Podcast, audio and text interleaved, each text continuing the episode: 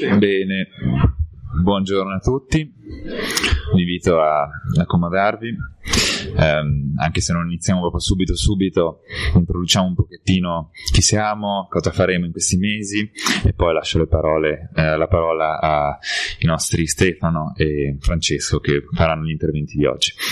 Allora, noi siamo, filosofiamo, eh, che fa parte di un eh, più generale insomma, progetto di divulgazione culturale che è eh, Sofron, trovate il nostro sito sofron.it dove ci sono oltre a tutti mh, mm, i podcast, i nostri incontri e le novità riguardo i prossimi, ci sono anche una serie di articoli che potete trovare.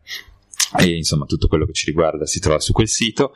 La nostra idea è quella ormai da cosa 5 anni, 4 anni, quattro anni di portare in giro per uh, l'internet milanese quella che è percepita spesso come una disciplina uh, elitaria rinchiusa nella sua torre d'avorio accademica che è la filosofia per cercare di uh, renderla accessibile a chi sia interessato parlando di temi talora generali in maniera più accessibile possibile. E in altri casi come sarà quello di questo ciclo di temi più particolari magari approfonditi anche a un livello un po' più tecnico però comunque con la volontà volontà di porre al centro quello che è anche il dibattito con le persone su tematiche come in questo caso anche molto attuali e che penso possano interessare a, a tutti.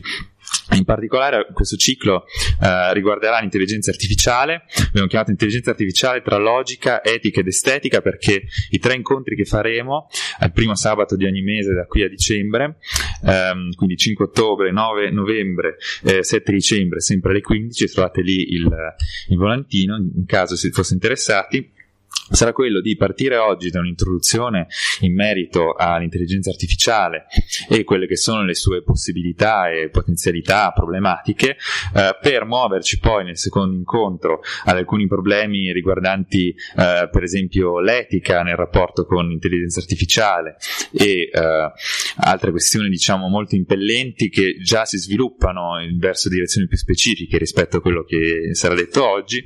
E infine il terzo incontro per arrivare uh, a parlare di quelli che sono anche dei possibili risvolti in ambito artistico di, di, dell'intelligenza artificiale e le, poten- le, potenzialità, le possibilità, le problematiche che l'intelligenza artificiale ci pone anche in ambito uh, creativo. Um, però insomma lascerei la parola direttamente a, a chi di dovere, di, dico solo che in caso vi perdeste alcuni incontri o foste interessati a recuperare quelli passati sul nostro sito come vi dicevo trovate i nostri podcast e vi avviso che anche l'incontro di oggi come tutti sarà registrato eh, e potrete ritrovarlo anche se doveste andare via prima così via sul nostro sito. Visto che anche lì c'è un microfono per eh, avere un minimo di presa anche sui vostri interventi vi inviterei durante la pausa a firmare una liberazione liberatore, siete d'accordo affinché eh, queste cose vengano caricate sul nostro sito e a lasciarci, se siete interessati a rimanere um, aggiornati sui nostri incontri futuri, il vostro nome con indirizzo email, così vi iscrivete alla nostra newsletter, vi invieremo direttamente i promemoria dei vari incontri, eccetera, eccetera. Sì. Oggi al, finiamo al massimo per le 5 e un quarto, di norma eh, potrebbe durare anche un po' di più, però dipende molto dai temi e anche dal tipo di interventi vostri, eccetera, quindi è variabile, insomma. Ma oggi sicuramente le 5 e un quarto è finito. Se non ci sono altri, altre domande, lascio bene. Grazie e buon. Ok. Eh, allora, buongiorno, buonasera a tutti, io sono Francesco e mm, il mio intervento è appunto su eh, non tanto l'intelligenza artificiale, ma su quello che c'è prima. Qual è la teoria prima dell'intelligenza artificiale? Eh, in particolare quello di cui mi occupo nel mio intervento è eh, che cos'è la mente, cosa dobbiamo ricostruire per avere un'intelligenza artificiale. Eh, l'intervento lo, lo vedete lì, l'ho strutturato in tre grossi gruppi, cioè eh, qual è il vero problema dell'intelligenza, non soltanto dell'intelligenza artificiale, eh, quali sono le, te- le, principali teorie di filosofia della mente e eh, quali sono, diciamo, i problemi che rimangono anche nelle filosofie della mente più adatte all'intelligenza artificiale. Eh, allora, partiamo subito da questo eh, punto. Quando parliamo di intelligenza artificiale, parliamo appunto di due cose. Dal punto di vista teorico, noi sappiamo molto bene cosa vuol dire artificiale. Artificiale è qualcosa che viene costruito e progettato da, dall'essere umano e su questo non ci sono problemi. È, diciamo, eh, se appunto la, la affrontiamo da un, da un punto di vista teorico, sul termine artificiale non abbiamo problemi. Il problema è sul termine intelligenza. Non è esattamente chiaro che cosa si debba andare a costruire, a progettare prima e a costruire. Eh, noi sappiamo fare delle, delle distinzioni, soprattutto facciamo comparazioni. Diciamo ad esempio che un bambino di 5 anni in età prescolare che abbia imparato a leggere e a scrivere sia più intelligente di uno che ancora mm, magari ha un anno in più è alle elementari e però non è qualcosa che riesca a cogliere questo, questo senso. Eh, facciamo distinzione tra cose intelligenti e cose non intelligenti, diciamo che gli esseri umani, magari gli animali, sono intelligenti, ma eh, nessuno direbbe che questo tavolo è intelligente. Eh, vediamo quale può essere una prima definizione di intelligenza molto molto generale è eh, questa, il fatto intelligenza come, intesa come problem solving, cioè avere di fronte una situazione problematica e riuscire a risolverla. Eh, qualsiasi genere di, ris- di, problema ci si trovi davanti, sia un problema di matematica, sia semplicemente uscire di casa e andare a comprare del latte qualunque situazione che può essere vista come problematica si può eh, diciamo, risolvere secondo questo schema. Se uno riesce ad applicare questo schema si dice intelligente. Possiamo appunto spezzettare il problema nelle sue parti, eh, nelle sue parti meno complesse, ordinarle, metterle in ordine, quali sono quelle da risolvere prima, eh, quali dopo, risolvere pezzo per pezzo, eh, magari utilizzando delle formule precise. Noi sappiamo che per risolvere una somma abbiamo una regola precisa, bisogna mettere insieme i due numeri, oppure se non sappiamo come agire possiamo agire per prove ed errori. Eh, quindi risolvere i passaggi, ricontrollare che i passaggi siano stati eseguiti correttamente, rimettere insieme il problema e alla fine abbiamo una soluzione. Eh, notiamo che questo tipo di definizione per intelligenza è una, una definizione molto schematica che eh, riproduce un, una concezione matematica dell'intelligenza, è applicabilissima ai problemi matematici.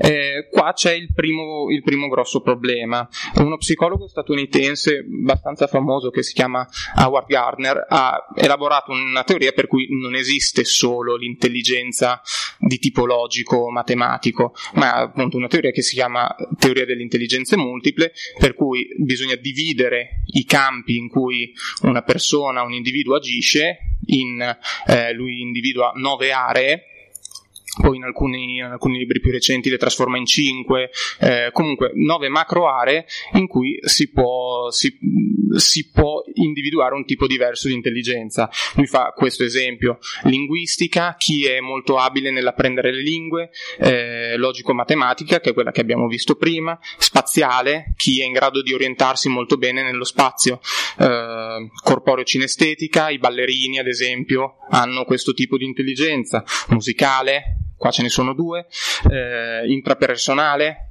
interpersonale, naturalistica e esistenziale teoretica, che è quella che dovrebbero condividere in parte filosofi e scienziati, eh, più filosofi secondo la prospettiva di Gardner. Eh, cosa ne esce da tutta questa parte qua? Ne esce che noi non sappiamo bene che cosa sia intelligenza e questo è un grosso problema per l'intelligenza artificiale, perché non sappiamo appunto cosa costruire. Ehm, qual è una possibile soluzione? Una possibile soluzione è eh, diciamo quella di passare eh, passare oltre. Non sappiamo cos'è l'intelligenza, sappiamo che l'intelligenza è in un qualche modo legato a quello che noi chiamiamo mente. Mm, la mente la pensiamo come la sede dell'intelligenza. E allora cosa ci, si, cosa ci si sforza di fare per capire cosa costruire? Cerchiamo di capire cos'è la mente, cerchiamo di eh, costruire una mente e mm, un po' come quando si costruisce una casetta per gli uccellini.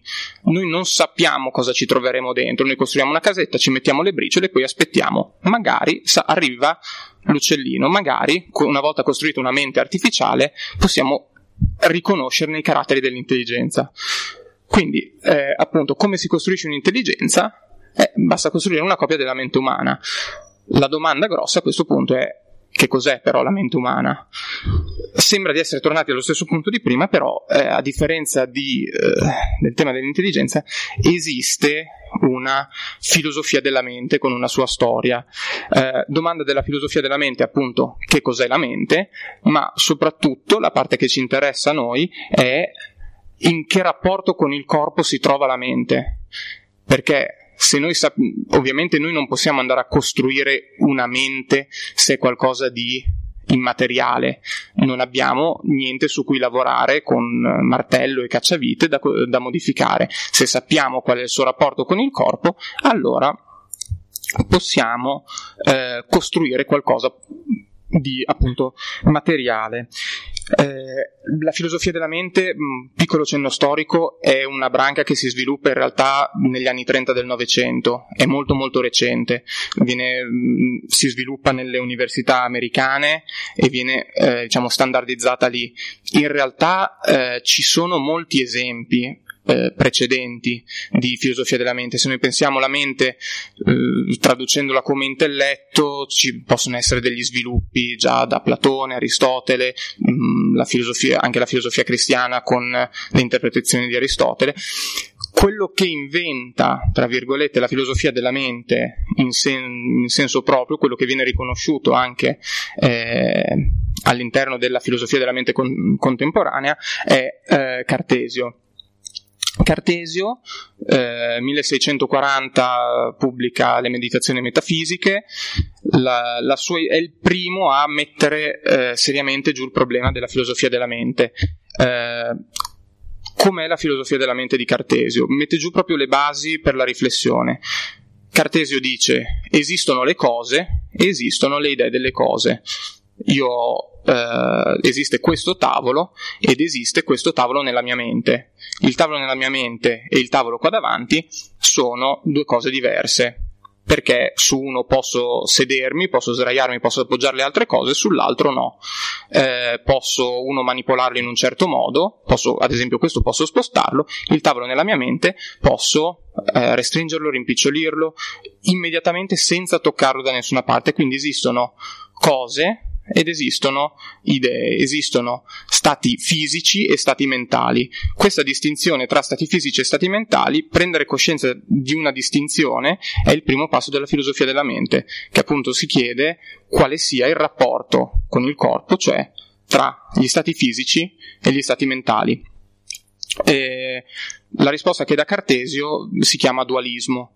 Per Cartesio la mente è una cosa, il corpo è un'altra cosa, sono due eh, sostanze, eh, proprio uso il termine classico della metafisica, sono due sostanze completamente separate, completamente indipendenti l'uno dall'altra, non comunicano in nessun modo se non magari tramite la ghiandola pineale che si trova nel cervello. Queste sono diciamo, le sottigliezze che rendono magari anche un po' ridicolo Cartesio e che chiedono uno sviluppo ulteriore della, della disciplina. L'idea comunque di Cartesio è che da una parte c'è la mente, che è, eh, imma- lui lo definisce come immateriale, cosciente, trasparente al soggetto, privata, perché nessun altro può eh, toccare la mia mente in nessun modo, e in una relazione contingente con il corpo. Si trovano insieme, ma non è necessario che si trovino insieme. Eh, il mondo invece è quella cosa materiale estesa nello spazio eh, che agisce perché è costretta da cause efficienti, non è libera e eh, è invece accessibile in terza persona. Quindi esistono queste due posizioni separate. E il secondo passo nel... no, scusate, sono andato indietro. Eh, il secondo passo è eh, Gilbert Ryle, che è eh, invece il filosofo che inizia la filosofia della mente per come la intendiamo noi oggi. Eh, in un testo del 49, che appunto si chiama eh, Il concetto di mente, lo trovate poi nella bibliografia consigliata che abbiamo, abbiamo stilato, eh, elabora una nuova teoria lui dice che Cartesio sbaglia profondamente su un punto, sta attribuendo la categoria di sostanza alla mente eh, senza rendersi conto che la mente non può essere una sostanza. L'esempio che fa, che fa Ryle è se noi abbiamo una collezione di edifici, andiamo, voi andate in Festa del Perdono, eh, in via Festa del Perdono a Milano, trovate un edificio con tanti cortili dentro, delle, alcune stanze sono biblioteche, alcune stanze sono aule, eccetera. Una persona che passa di lì vi dice: Ah, sì, ho visto quell'edificio lì, ma dov'è l'università? E giustamente gli rispondete che l'università è quel complesso, eh, quel complesso lì, ma l'università in sé non esiste da nessuna parte, è um, un concetto per raggruppare tutti questi elementi fisici e anche altri elementi più eh, diciamo meno materiali come le istituzioni, la figura del rettore, i professori, eccetera, ma un'università in sé non esiste. Questa è la stessa cosa che Ryle dice per la mente.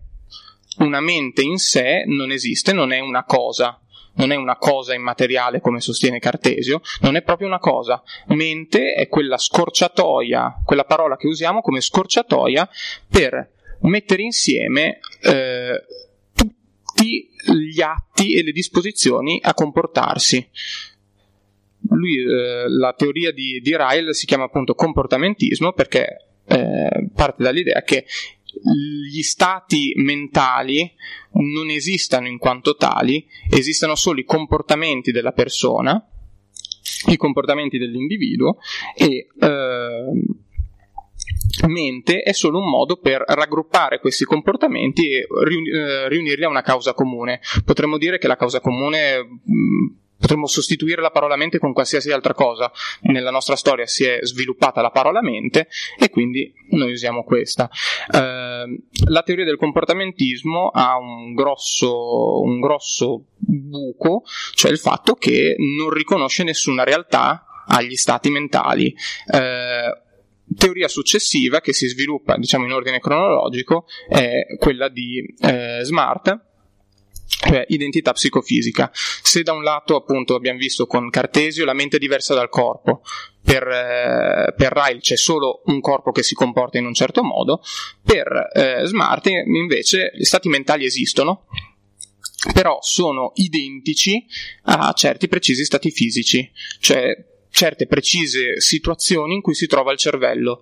L'esempio che fa molto classico è eh, quello del dolore. Noi diciamo dolore, usiamo la parola dolore che indica uno, uno stato mentale, eh, ma tutte le volte che noi abbiamo lo stato mentale dolore, nel nostro cervello si sta attivando un, una certa area che possiamo chiamare, oppure i dineuroni, chiamiamoli così, lui fa questo esempio, eh, e le due cose coincidono, non si può avere l'una senza avere l'altra. Quindi stati mentali e stati fisici esistono, sono diversi, ma coincidono sempre in tutto e per tutto.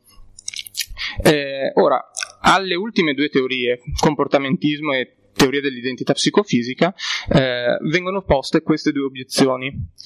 Eh, obiezione della realizzabilità multipla, che viene fatta contro la teoria dell'identità psicofisica e obiezione della causalità contro il comportamentismo. Causalità è molto semplice. Eh, Ryle sostiene che la mente è solo il comportamento, beh, sbaglia perché c'è qualcosa prima che causa quel comportamento e quel qualcosa prima che, cambia, che, che causa il comportamento è uno stato mentale. Eh, io mh, mm, se, ho, se provo dolore posso urlare, toccarmi la ferita o così, ma c'è qualcosa prima di questo comportamento. C'è ad esempio il mio provare dolore, lo stato mentale dolore. Quindi eh, possiamo spostare, dire che esiste uno stato, uno stato mentale che causa il comportamento. Ryle eh, viene liquidato così. Però neanche, neanche, Smart ha ragione, perché la teoria della reali- realizzabilità multipla, eh, cioè l'obiezione della realizzabilità multipla dice che se uno ha un, uno stato fisico tal dei tali, non è detto che a quel preciso stato fisico corrisponda sempre quello stato mentale. Esempio, esseri umani e animali anche molto semplici provano entrambi dolori. Gli esseri umani però provano dolore eh, attivando delle aree del cervello che gli animali magari non hanno. E allora come si fa? Come si spiega il fatto che ci dovrebbe essere una coincidenza fissa, universale, tra stato mentale e stato fisico. Esistono, lui dice, realizz- realizzabilità multipla perché esistono stati mentali che vengono prodotti da diversi stati fisici. Io posso avere l'attivazione dei D-neuroni, posso avere negli esseri umani, posso avere l'attivazione dei P-neuroni per il dolore dei gatti, e queste cose sviluppano diverse, producono eh, stati mentali diversi. La soluzione, che appunto la, la teoria che propone lui, si chiama eh, funzionalismo. Cioè, cosa sono gli stati mentali? Che cos'è la mente? Gli stati mentali sono funzioni. La mente è una collezione di funzioni. Eh, questo cosa vuol dire? Cosa vuol dire che gli stati mentali sono funzioni? Beh, adesso lo guardiamo un po' più da vicino. Eh, la mente non è più definita da quello che è. Noi non dobbiamo cercare di definire che cos'è la mente, ma dobbiamo cercare di dire che cosa fa la mente. E quello che fa la mente è trasformare degli input in output, cioè da uno stimolo portarci all'azione corrispondente. Noi veniamo punti da qualcosa, la, la puntura sulla mano attraversa eh, stato fisico per stato fisico tutto il mio corpo fino ad arrivare dove gli stati fisici si producono gli stati mentali, lo stato mentale che si produce è dolore e poi da questo stato mentale si riscende la catena fino all'urlo, eh, il ritrarre la mano, così.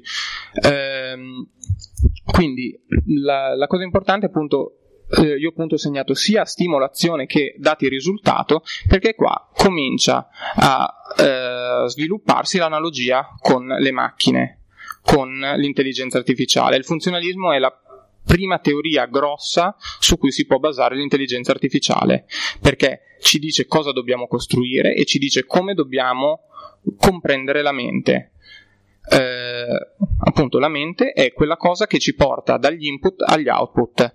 Eh, lo fa in questo modo, ovvero deve essere sempre, eh, prende lo stimolo da fuori, lo stimolo arriva allo stato mentale, lo stato mentale in organismi complicati, pensa sempre ovviamente agli esseri umani, eh, lo stato mentale si connette ad altri stati mentali, perché comunque è diciamo, un tutto tenuto insieme e eh, alla fine produce un'azione. Uno schema è questo, spero che si veda da, anche lì da seduti, però non ci stava nella diapositiva altrimenti.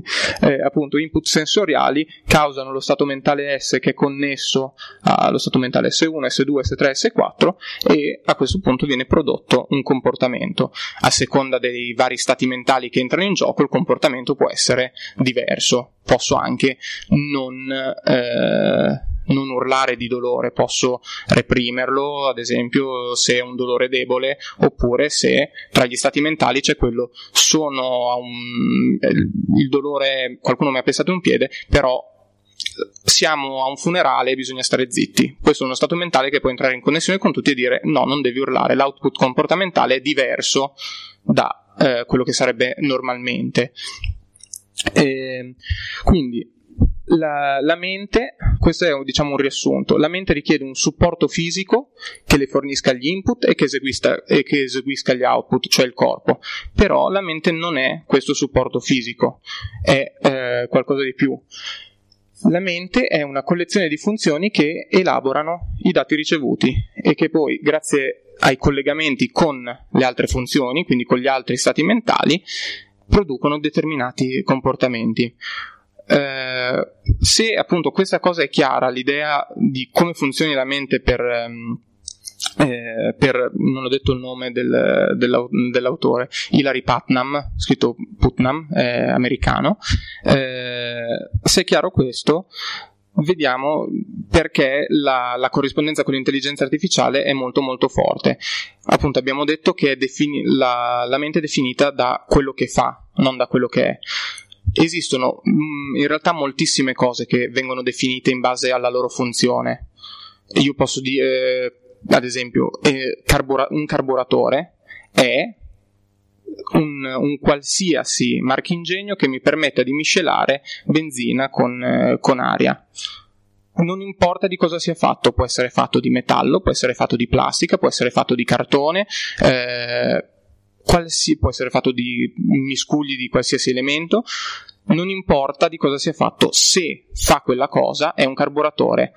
E altro esempio, qualsiasi programma per, per un computer abbiamo bisogno di una, un elaboratore di testo, qualcosa che ci faccia scrivere i testi? Bene, c'è Word, c'è Pages, c'è il blocco note, ci sono le note sul telefono, qualsiasi cosa che ti permetta di scrivere un testo virtuale è un, uh, un elaboratore di testo, non importa su cosa uh, funzioni, non importa il supporto fisico. Quindi se noi abbiamo eh, queste, questi elementi, la mente, l'insieme di funzioni, è uguale a quello che, eh, che noi chiamiamo software, cioè di, un insieme di funzioni specifiche con un determinato fine che noi facciamo eh, un qualsiasi programma, qualsiasi cosa che funzioni su un computer. Eh, il corpo, il supporto fisico che dicevamo prima, è eh, appunto corpo, cervello, tutti e due insieme fanno il sostrato fisico per la mente, ciò che riceve gli input, che, che riceve gli output, che permette alla mente di funzionare. Abbiamo, possiamo costruire un hardware, cioè eh, l'insieme di memoria, processore, tutti gli elementi fisici che noi costruiamo in un computer e che accendiamo, a cui diamo corrente quell'elemento lì è equivalente tutto sommato al nostro corpo e al nostro cervello. Su di esso gira, funziona il programma che è la nostra mente. Eh, infine, appunto, cos'è l'intelligenza? Secondo questa prospettiva, l'intelligenza è la corretta esecuzione di tutte le funzioni. Quindi abbiamo, diciamo, tornando indietro, abbiamo risolto i vari problemi. Col, con il funzionalismo abbiamo una definizione precisa di intelligenza, una definizione di intelligenza che è applicabile alle macchine e sappiamo esattamente cosa dobbiamo costruire. Quindi come si costruisce un'intelligenza artificiale? Ci basta prendere carta e penna, noi elenchiamo tutte le funzioni della mente, eh, possiamo dire che le funzioni della mente siano so, archiviare le informazioni, relazionarsi all'ambiente, adattarsi ai cambiamenti, eh, immaginare progetti, tutte queste sono funzioni, facciamo l'elenco completo, potrebbero volerci secoli, eh, ci sono ad esempio molti dibattiti interni al funzionalismo su quali dovrebbero essere le funzioni, su chi, a chi chiedere le funzioni, se a psicologi precisi, mh, mm, laureati, ricercatori, se a neuroscienziati o se basta eh, quella che si chiama folk psychology, cioè la psicologia della, della gente comune. Eh, comunque, non importa quante siano, quali siano, noi le eh, costruiamo tutte, troviamo un, um, troviamo un modo di, di metterle in ordine, di eh, segnalare tutti i vari collegamenti, costruiamo un, una macchina in grado di eseguire tutte quelle funzioni, a cui, una macchina in, a cui quindi noi diamo input fisici, cioè ad esempio una, dei dati su una chiavetta.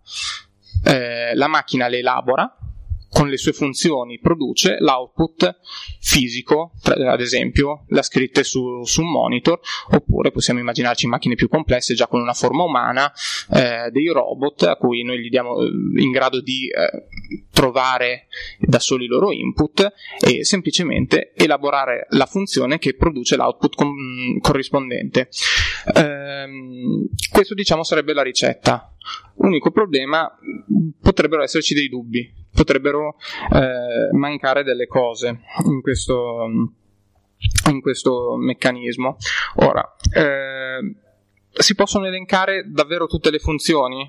Cioè, mh, mm, è qualcosa di possibile fattibile. Se è solo un problema quantitativo, non ci sono problemi, ci serve solo il tempo necessario. Eh, avere o no il tempo necessario è un problema secondario. Se esiste un numero finito di funzioni, noi le possiamo, le possiamo trovare, elencare e il, il progetto procede come previsto. Si possono riprodurre tutte le funzioni?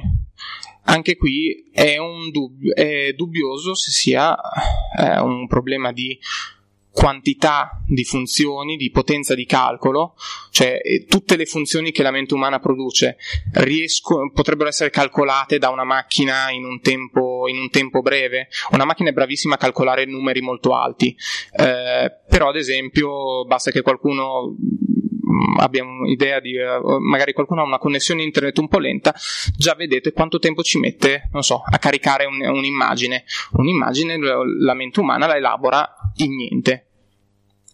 Eh, possiamo, tutte le funzioni che una volta riprodotte, le funzioni che riproduciamo saranno identiche a quelle della mente? Questo è un altro punto su cui si può dibattere e soprattutto, eh, questo è l'ultimo punto, è se ci siano elementi eh, della mente che non siano funzioni, eh, ovvero elementi che non siano eh, formalizzabili, perché una funzione è un, di fatto un'espressione matematica.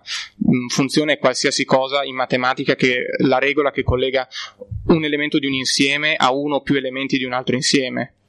Eh, quindi esistono delle funzioni non formalizzabili o più difficili da formalizzare.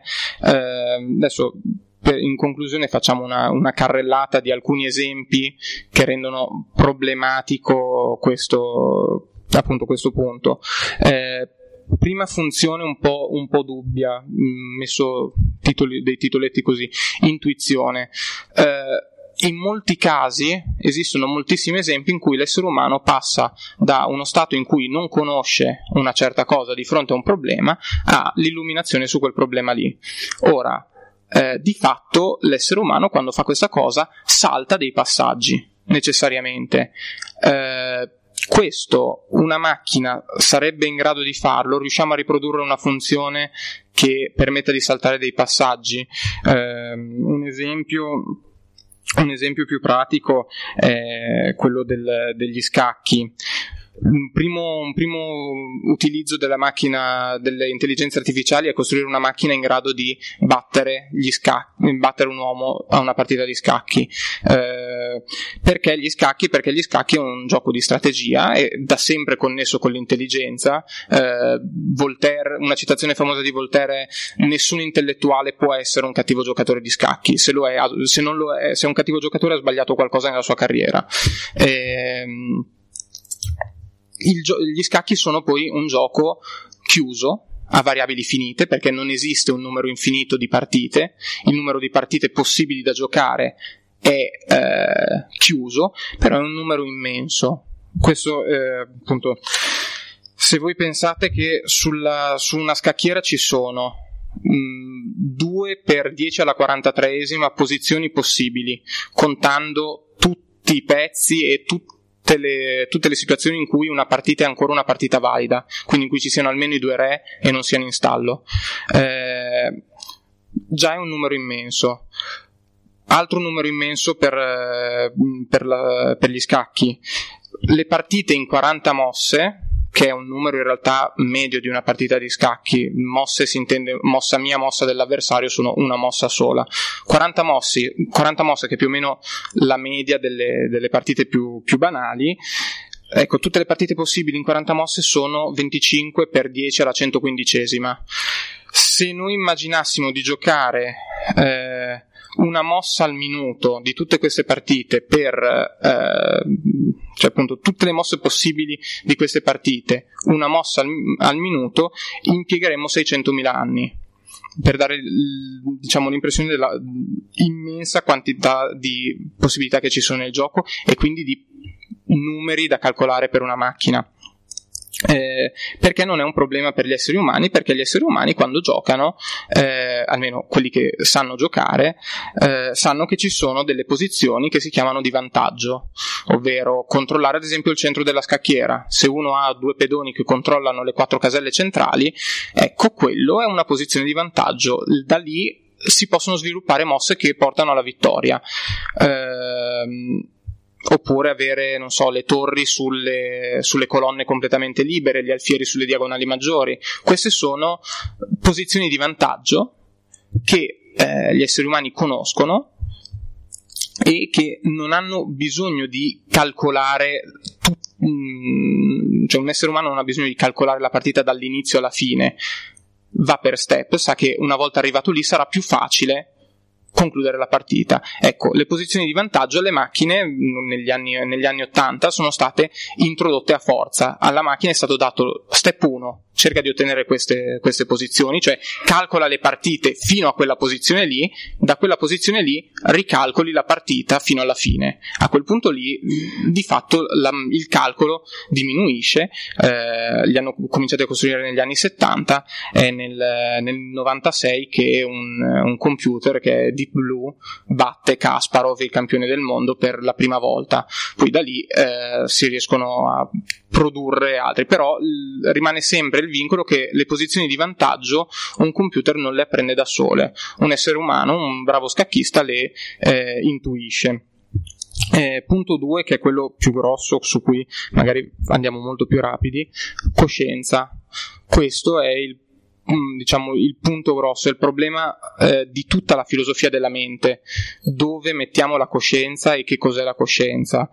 Eh, diciamo che ci siano, mm, facciamo, eh, come dire, molto rapidamente, gli stati mentali dell'essere umano non sono caratterizzati da semplici sequenze di input e output, cioè dal collegamento tra questi due. Per l'essere umano c'è una cosa in più che è l'essere a conoscenza che ci sia qualcosa che sta succedendo. Eh, questo essere a conoscenza di qualcosa, sapere di stare pensando, eh, è molto difficile da formalizzare con una funzione, non è una freccia tra un input e un output, non è neanche chiaro dove si trovi l'input e, si trovi, e quale sia l'output, è qualcosa che accompagna tutti gli stati mentali. Eh, e, ed è qualcosa che li caratterizza in, in, maniera abbastanza precisa. Mm, c'è tutto il discorso che eh, si potrebbe fare, ma che non facciamo per mancanza di tempo, su i, i qualia, che sono eh, qualia è il plurale di quale latino, ed è sostanzialmente le cose che hanno una certa qualità. Il, il qualcosa qualitativamente in più che ha un pensiero pensato da noi stessi piuttosto che visto scritto, visto eh, raccontato o visto eseguito da una macchina. Eh, un esempio che viene fatto proprio come argomento contro il funzionalismo, questo magari lo raccontiamo, è l'argomento della eh, macchina nazione cinese. C'è un filosofo che, americano che si chiama Ned Block, eh, propone, questa, propone questa immagine. Noi prendiamo, immaginiamo che le funzioni della mente, le abbiamo elencate tutte, siano un miliardo. Troviamo un miliardo di persone, tutta la Cina, e diamo a ciascuno a ciascuno di que- ogni singolo cinese gli diamo una delle funzioni della mente. C'è uno che prende e trascrive tutto, quello che farà la memoria, c'è uno che pia- produce emozioni, eccetera, tutte ehm, prodotte. Abbiamo, diciamo, una macchina secondo, secondo, intelligente secondo i canoni del funzionalismo. Se noi mettiamo il caso che per un'ora facciamo fare ai cinesi le, proprie, le loro singole funzioni, avremo una mente funzionante, una copia di una mente funzionante. Però è chiaro che mancherebbe una coscienza collettiva e mancherebbe soprattutto quelle qualità particolari che possono essere eh, il, il preciso colore, la sensazione che mi dà quel preciso colore che vedo. Eh, tutti questi elementi qua, anche se le funzioni ci sono tutte, mancherebbero. Perché? Perché probabilmente non sono funzioni, quindi vorrebbe dire che c'è qualcosa che eh, manca. Ovviamente eh, questo è legato, il tema della coscienza è legato anche al problema delle emozioni. Una macchina eh, sembra difficile che possa produrre un'emozione, eh, appunto nella, nella, forma di una funzione.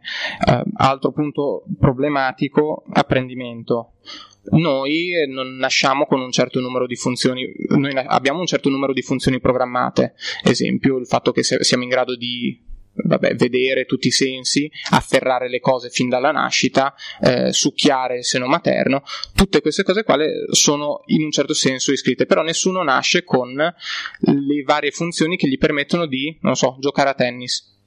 Nessune, queste cose vengono apprese esistono sistemi per far apprendere le macchine, eh, il machine learning esiste.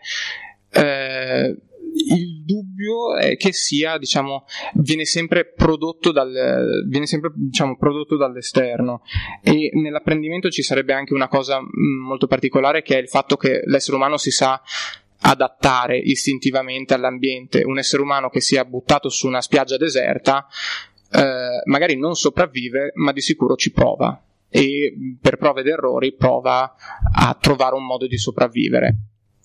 Eh, una macchina lo può fare, non lo sa fare se non è stata programmata a fare quella cosa lì. Ha, mh, non, non, è detto che debba essere appunto che debba riuscire, ma può agire o rimane ferma dipende appunto da quello che gli dobbiamo mettere, ma se noi gli dobbiamo mettere qualcosa dentro alla macchina eh, si apre diciamo l'ultimo eh, problema che è quello della libertà.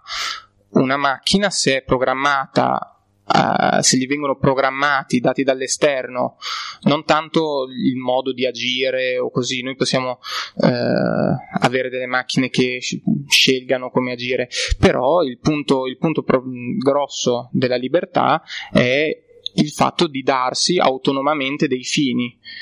Eh, questo in una macchina sembra che manchi. Non, come si fa, eh, diciamo, il fine, eh, quell'elemento caratteristico della libertà è quello per cui la funzione viene attivata, ma non si trova né nell'input né nella freccetta né nell'output. È quello che attira tutto questo.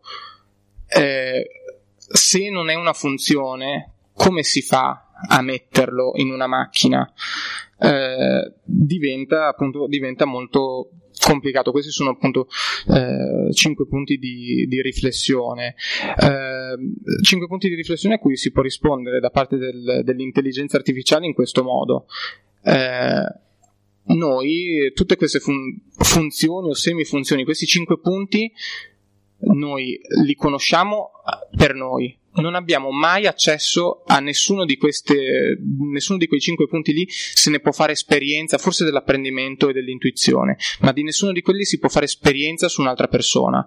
Io posso essere, perché ad esempio posso sapere che, non so, Mattia mi dice che è triste e felice, ma me lo sta dicendo, non ho accesso alla sua felicità o alla sua tristezza. Eh, potrebbe mentirmi, potrebbe non provare niente, potrebbe essere una maschera di cera che non prova nessuna emozione potrebbe essere un simulacro io non me ne accorgo.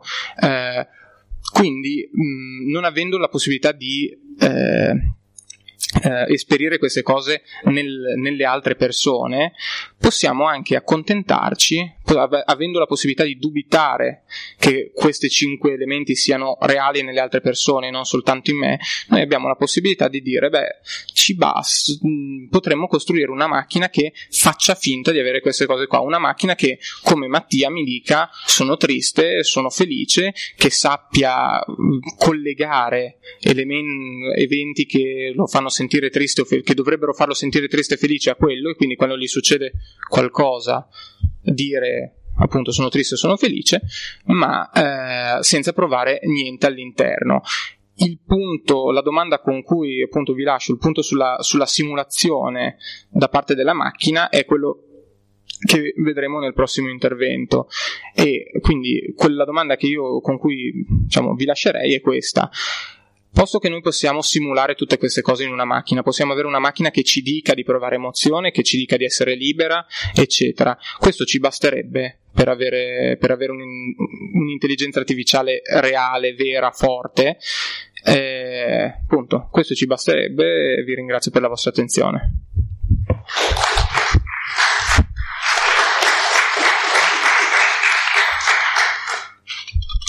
Bene, se ci sono domande, eh, interventi, aggiunte, cose varie, questo è il momento adatto per farle prima di dedicarci una pausetta e partire col prossimo intervento.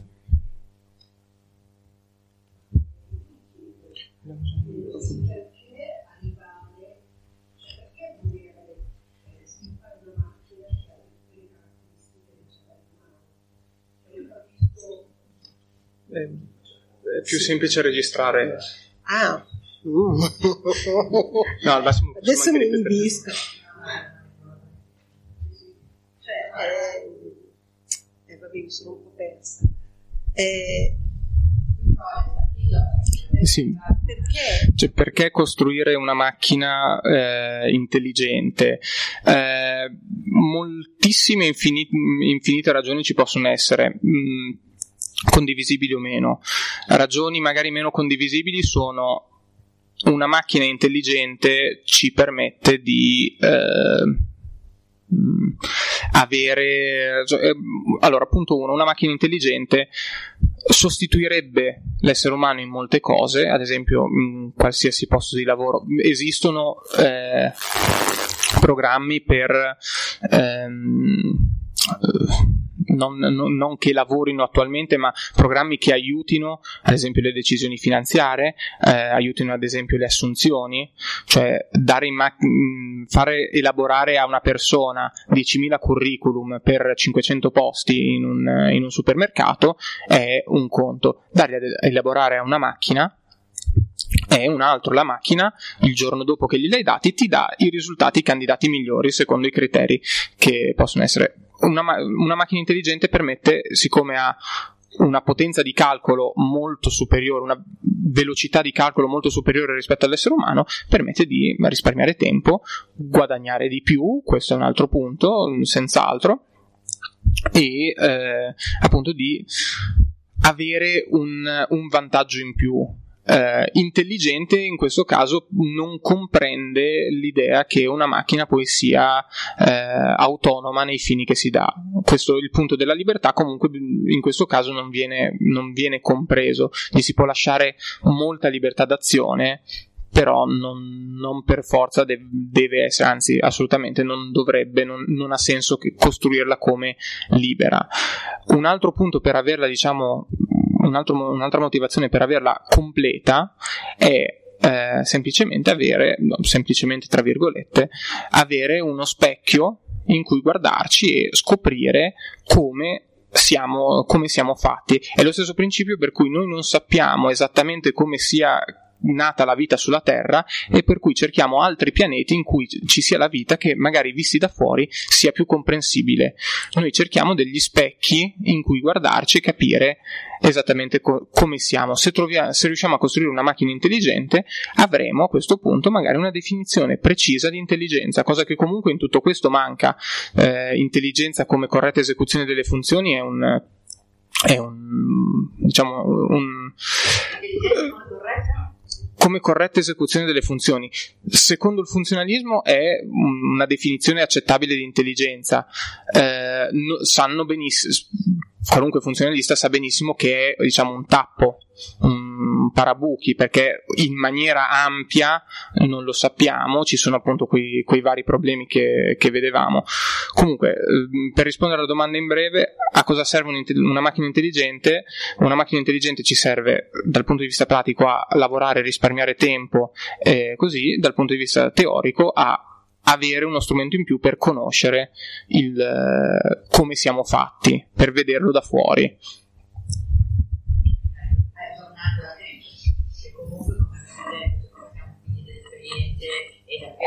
dieci anni sarà cambiato il pensiero, se saranno delle riunioni, eccetera, la macchina dovrà comunque sempre aggiornarsi. Sì, beh, l'idea, aggiornarla. L'idea è che la macchina sia poi in grado.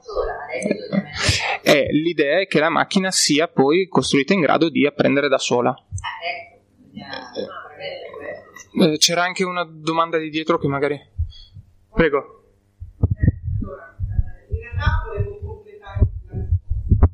Prego. Vorrei fare un esempio che riguarda Scusate, eh. Sì, sì, sì, no, prego.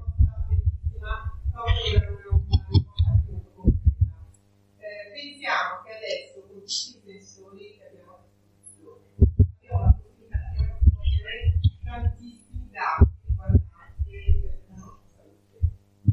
Quindi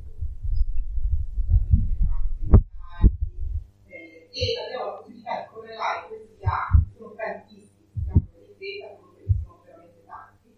possono correlare con eh, altre informazioni. E questa correlazione, la, eh, diciamo semplicemente la gestione di tutti questi dati, eh, ci dà la possibilità anche di fare, di creare dei modelli predittivi. che semplicemente vuol dire che abbiamo la possibilità, mettendo insieme tutti questi dati e correlandoli ad altre informazioni, di capire eh, quale potrà essere,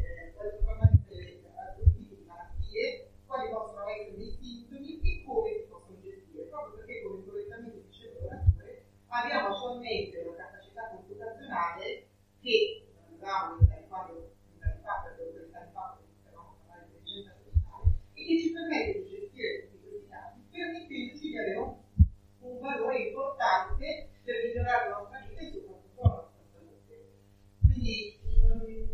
Non, è che vederlo come un attacco alla nostra vita o una volontà di sostituire la mente umana, ma semplicemente come in tutto, tutto il progresso tecnologico sono degli elementi che ci danno la, eh, diciamo, la spinta e un supporto a vivere Sì, sì, no, senz'altro questo è un punto importante, cioè l'idea dell'intelligenza artificiale è per diciamo unire le due, le due risposte su un senso pratico è avere qualcosa di affidabile a cui delegare compiti e, ed è qualcosa che l'essere umano fa da sempre.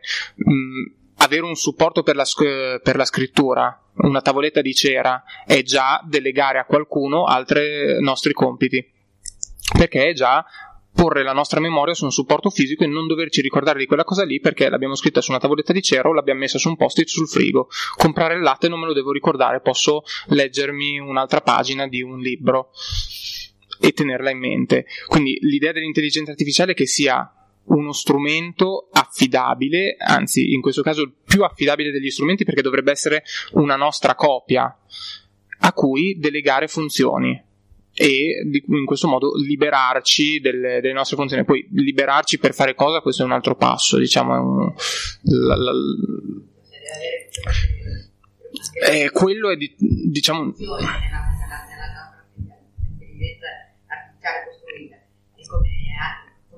tu parli, discuti e giochi con robot a scacchi, giusto?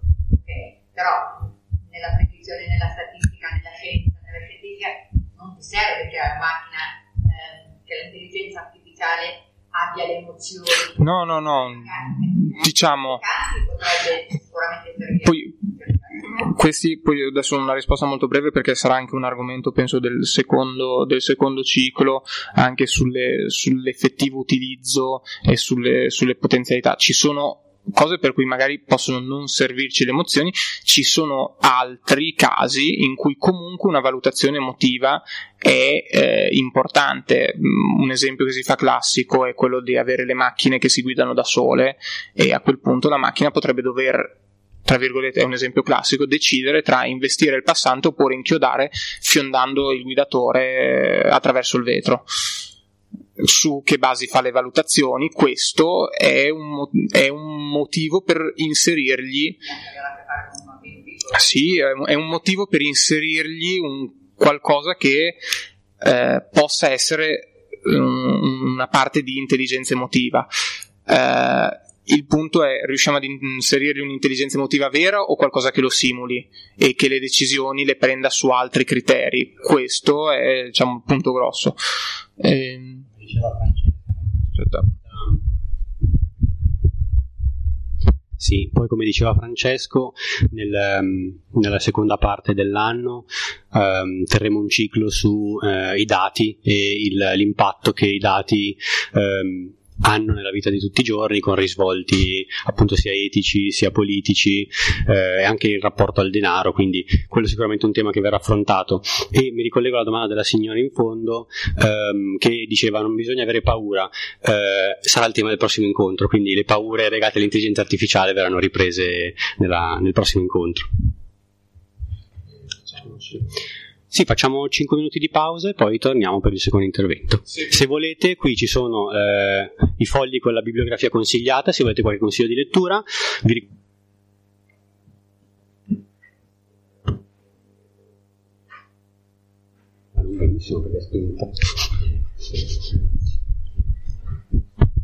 Bene, ok, riprendiamo. Per chi fosse rimasto a corto di consigli bibliografici li abbiamo fatti ristampare, quindi se volete prima di uscire li trovate ancora sul tavolo. Sì. Allora, facciamo così, vi diciamo due parole sui testi in bibliografia così avete un'idea. Partiamo con, con Francesco. Allora, su, sui testi in bibliografia che ho messo consigliati, eh, ho voluto mettere un testo molto interessante in, scritto in italiano da un professore che insegna all'Università di Bergamo, eh, che è Introduzione alla filosofia della mente, è una specie di manuale, fa una carrellata di, delle varie teorie, eh, soprattutto nel, nel, finale fa, è un, in realtà un libro un pochino datato perché comunque del 2010 ci sono stati molti sviluppi, però accenna anche a, alle possibili connessioni con le neuroscienze. Eh, poi ho messo i, i testi degli autori eh, visti, cioè eh, le meditazioni metafisiche di Cartesio, il concetto di mente di, di Gilbert Ryle e poi eh, purtroppo i testi di, di Smart e di, mh, mm, di, Putnam non sono tradotti in italiano, io ho messo quelli originali in inglese, mh, mm, sono, due, sono, due, articoli, uno è un articolo, uno un saggio un po' più lungo, eh, però mh, mm, nel senso nel testo di, di Paternoster, il primo di introduzione, sono tutti ben, ben trattati e spiegati, quindi non ci sono grossi problemi. Sì, per quanto riguarda i miei suggerimenti, trovate ehm, del 2015 di Tim Crane, è un testo che eh, praticamente fa un po' il salto tra quello che vi dirò io adesso e, e quello che vi ha detto Francesco, cioè quindi eh, tutte, tutta la gioia dei ricercatori e degli accademici eh, a seguito della, delle macchine di Turing, che adesso vedremo, che si è ehm, appunto rivolta poi a tutte le questioni sulla mente, sulla mente computazionale. Uh, il secondo e il terzo testo sono due uh, testi, mh, mm, non vorrei dire identici perché non lo sono per numero di pagine. Uh, quello del 2011 è una breve introduzione ai temi della, della computabilità, dei computer, dell'informatica teorica ed è davvero breve, sono 150 pagine ed è la versione che vi consiglio se siete a digiuno di queste tematiche. Per chi è più coraggioso c'è la versione integrale invece del 2004 che è 400 e rotte pagine, quindi sappiate che ci sono entrambe le versioni per gli appassionati e per i neofiti. Uh, poi abbiamo il terzo consiglio che è una pagina um, una pagina internet, questa volta in inglese, è una voce della Stanford Encyclopedia of Philosophy, che è una delle risorse che anche eh, i ricercatori in filosofia amano, eh, perché è accessibile gratuitamente e perché ci sono scritte tante cose belle da persone intelligenti che curano le voci eh, che trovate all'interno, ed è la voce sul test di Turing, che andremo ad, ad analizzare, e poi due testi di, di Turing, uno del 37 dove eh, teorizza le macchine di Turing, e questo è mol- molto tecnico, è il testo più tecnico tecnico di tutti, quindi se avete un po' di familiarità con la matematica o con la logica, buttatevi, è un bel testo, se no quello del 1950, che è indicato sia in inglese sia nella traduzione in italiano, di cui leggeremo qualche brano, dove si parla appunto del, del gioco di limitazione che trovate anche nel titolo. Allora, innanzitutto chiedo scusa perché c'è stato un problema con il font, con il carattere, quindi troverete delle lettere accentate che hanno l'apostrofo, ma non mi sono perso per strada la quinta elementare eh, perché eh, voleva essere una specie di simulazione di macchina da scrivere, no? per ricordare un po' gli anni 30, però eh, ovviamente è andato tutto perso. E, ehm, la struttura, cosa facciamo? Allora, come avrete intuito dal titolo, Um, sono due le cose che, che, andiamo ad analizzare. La prima è, uh, sono le, le, cosiddette macchine di Turing. Perché? Perché sono la, um, il concetto astratto più semplice per introdurre uh, la nozione di calcolo e la nozione di che cosa è una macchina computazionale, un computer. Quindi è una nozione che comprende a livello teorico tutto ciò che può essere un computer, tutto ciò che può fare un computer ed è, uh, ed è accessibile. Um, spero lo sia, poi mi direte se, che cosa ne pensate. La seconda parte invece si concentra sul cosiddetto gioco dell'imitazione. Qualcuno forse l'avrà sentito nominare, è uscito anche un film eh, intitolato The Imitation Game che narra appunto della vita di, di Alan Turing che è quello che viene solitamente indicato come il test per l'intelligenza delle macchine. Anche in molte serie tv, molti film si sente ah il test di Turing, la mia macchina ha passato il test di Turing. Vediamo oggi che cos'è il test di Turing, che è da molti considerato un test per, um, per capire se una macchina può esibire tratti di intelligenza. Prima cosa però, l'avrò già detto 50 volte, Turing, Turing, Turing. Questo signore è quello di cui, di cui parliamo. Alan Turing è un matematico, era purtroppo un matematico britannico eh, che eh, ha vissuto eh, sotto la seconda guerra mondiale, ha avuto anche ehm, molta fama perché è stato tra i, quei ricercatori che, hanno, eh, che sono riusciti ad aiutare ehm, il, gli alleati, diciamo, nella fine della guerra perché hanno, ehm, sono riusciti a rompere il codice crittografico di Enigma, che era la macchina che usavano eh, i nazisti per le loro comunicazioni crittografiche. Poi eh, la sua storia eh, si intreccia con vicende un po', un po' buie, nel senso che poi lui è stato perseguitato diciamo, per, per la sua omosessualità, che era eh, all'epoca eh, vista di, non di buon occhio, ed è morto poi suicida. Però i lavori, i lavori che, che, ci, ha lasciato sono fondamentalmente le fondamenta della, dell'informatica teorica, della computer science. L'articolo che vi citavo ehm, è del 37, prima ancora che ci fossero i computer, lui aveva fondamentalmente gettato tutte le basi per, ehm, per i computer, per le intelligenze artificiali di conseguenza. Quindi, passiamo a vedere che cosa sono le macchine di Turing. Innanzitutto, eh, come, come vi, vi, accennavo, eh, c'era um, un, un, clima negli anni, negli, anni, negli anni, iniziali del Novecento, quindi dal, dal, dai primi del Novecento fino poi agli anni 30-40 quando eh, Turing scrive, per cui eh, alcuni problemi aperti dalla matematica eh, richiedevano una nozione più rigorosa di calcolo, quindi eh, si stava cercando di eh, implementare, di raggiungere una nozione che non fosse solo intuitiva di cosa significhi calcolare, no? che poi è quello che fa una macchina calcolatrice, un computer. Eh, tanti studiosi, eh, Post, Church, Pliny, hanno dato una loro definizione di, eh, di calcolabilità, di cosa significa calcolare. Eh, queste nozioni poi sono state eh, dimostrate come equivalenti, quindi l'una vale l'altra. Quella di Turing ha sicuramente il pregio di essere la più intuitiva, quella che eh, non richiede dei prerequisiti tecnici importanti. Qual è l'idea di Turing? È cerchiamo di capire che cosa facciamo noi quando calcoliamo, no? Noi immaginiamoci di essere dei bambini che hanno appena imparato a far di conto e impariamo di avere davanti, eh, immaginiamo di avere davanti a noi eh, un foglio. Quindi, fondamentalmente, che cosa facciamo? Eh, cosa facciamo quando calcoliamo? Facciamo dei passi, eh, diciamo, fondamentali, eh, essenziali, che sono, per esempio, leggere dei simboli contenuti in caselle, potete immaginare i quadretti del quaderno, no? quello che facciamo a livello elementare è leggere cosa c'è in un quadretto, scrivere qualcosa dentro a quel quadretto, lasciarlo uguale, rimpiazzarlo con un altro simbolo, cancellare dei simboli scritti in precedenza se vogliamo modificare delle cose, se ci siamo sbagliati, spostare lo sguardo sul foglio se vogliamo immaginare quando facciamo dei conti abbiamo delle righe fondamentalmente, ma se vogliamo proprio ridurre all'osso quello che facciamo è passare da un quadretto all'altro, cioè guardiamo cosa c'è in un quadretto, guardiamo cosa c'è nel quadretto dopo e ad ogni passo ci troviamo in un certo stato mentale. Le virgolette dopo tutto quello che ha detto Francesco sono d'obbligo perché appunto è una, la definizione di stato mentale ce ne sono tante, però intuitivamente possiamo essere d'accordo sul fatto che a ogni passo del, del, nostro calcolo, della nostra computazione, noi abbiamo una certa attitudine rispetto a quello che leggiamo, cioè quello che leggiamo condiziona quello che faremo dopo, no? E, e quindi leggiamo magari un numero, abbiamo un'idea su per esempio cosa sia la somma e ciò che abbiamo in testa, lo stato mentale e ciò che leggiamo condiziona in maniera forte quello che andremo a fare sugli altri quadretti, no? E questa è un po' l'idea, l'idea da, cui, da, cui, si muove Turing e dice va bene, se noi vogliamo ehm, immaginare una macchina, un dispositivo astratto che faccia queste cose, ehm, macchina di Turing, da adesso in poi se vedete MT è la sigla, allora gli dice bene, pensiamo a una macchina di Turing che mh, mm, a una macchina astratta che possa fare esattamente queste operazioni elementari che mi sembrano catturare al meglio eh, le operazioni di calcolo.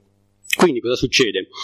Alla macchina di Turing, eh, Turing dà un nastro che è un po' come dire eh, il nostro foglio, no? Se noi pensiamo al nostro foglio non è essenziale che sia eh, grande, che abbia una dimensione eh, anche verso il basso, no? Non ci serve che faccia questo movimento qui quando noi scriviamo sul foglio. Volendo potremmo avere un semplice nastro quadrettato che va avanti potenzialmente all'infinito. Potenzialmente è importante perché le macchine di Turing hanno una uno spazio che è potenzialmente infinito, cioè non hanno un nastro che è infinito veramente, ma se dovessero aver bisogno di più spazio ce n'è sempre, fondamentalmente. Come se voi aveste una cartoleria, vostro papà una cartoleria, anche se finite il foglio sapete che ce n'è sempre un altro, no? Però non è che avete la cartoleria in casa. Diciamo che questo è l'esempio eh, più, più vicino. Quindi la macchina di Turing ha uno spazio dove fare i conti, quindi è uno spazio suddiviso in caselle, come i quadrati del quaderno, e ha dei simboli di un alfabeto, è un po' come, come noi, no? quando lavoriamo in matematica abbiamo un alfabeto ben preciso, abbiamo dei numeri, abbiamo dei simboli che utilizziamo per indicare le nostre operazioni, e, eh, oppure quando scriviamo qualcosa nei quadretti che sia magari appunto nelle lettere dell'alfabeto abbiamo delle, dei precisi riferimenti simbolici con cui lavoriamo quindi questo è lo spazio eh, dove si muove la, la, macchina di Turing lo spazio dove eh, stanno un po' i simboli però c'è anche un dispositivo di lettura e scrittura che fa un po' il verso alla eh, nostra testa, no? Che cosa facciamo noi? Abbiamo detto, beh, questo dispositivo può leggere i simboli, ovvero si muove di una casella alla volta e legge il simbolo che si trova all'interno della casella, scrive simboli, quindi eh, può scrivere qualsiasi simbolo che appartenga a quell'alfabeto di cui ci siamo detti sopra, no? se il mio alfabeto è dalla A alla Z, qualsiasi simbolo dalla A alla Z può essere scritto sul nastro e poi si sposta a destra o a sinistra, no? È una macchina che fa dei movimenti molto lenti, si sposta o a destra di, di un quadretto sul, sul, nastro o a sinistra di un quadretto, oppure può restare ferma. Questo è quello che fa eh, la testina o il dispositivo di lettura e scrittura. E poi cosa c'è? C'è un'unità di controllo con le istruzioni, ovvero potete pensare al eh, programma di un computer con delle istruzioni da seguire o semplicemente al compito che vi dà la maestra. La maestra vi dà un foglio, vi dà delle cose scritte sul foglio e vi dice guarda, su questi simboli io voglio che tu faccia delle operazioni fondamentalmente, no? Io voglio che tu segua queste istruzioni. E Mm, diciamo generalmente, poi ci sono eccezioni a tutto, ci sono macchine di Turing anche con gli oracoli, con le cose che spuntano a destra manca, ma nella versione più basilare abbiamo che ehm, queste istruzioni sono eh, deterministiche, ovvero ad ogni passo la macchina sa esattamente che cosa fare e sa esattamente quale sarà il passo successivo in maniera determinata. Come quando la maestra vi dà il compito da verifica e vi dice fate questo, questo, questo e questo, altrimenti non va bene.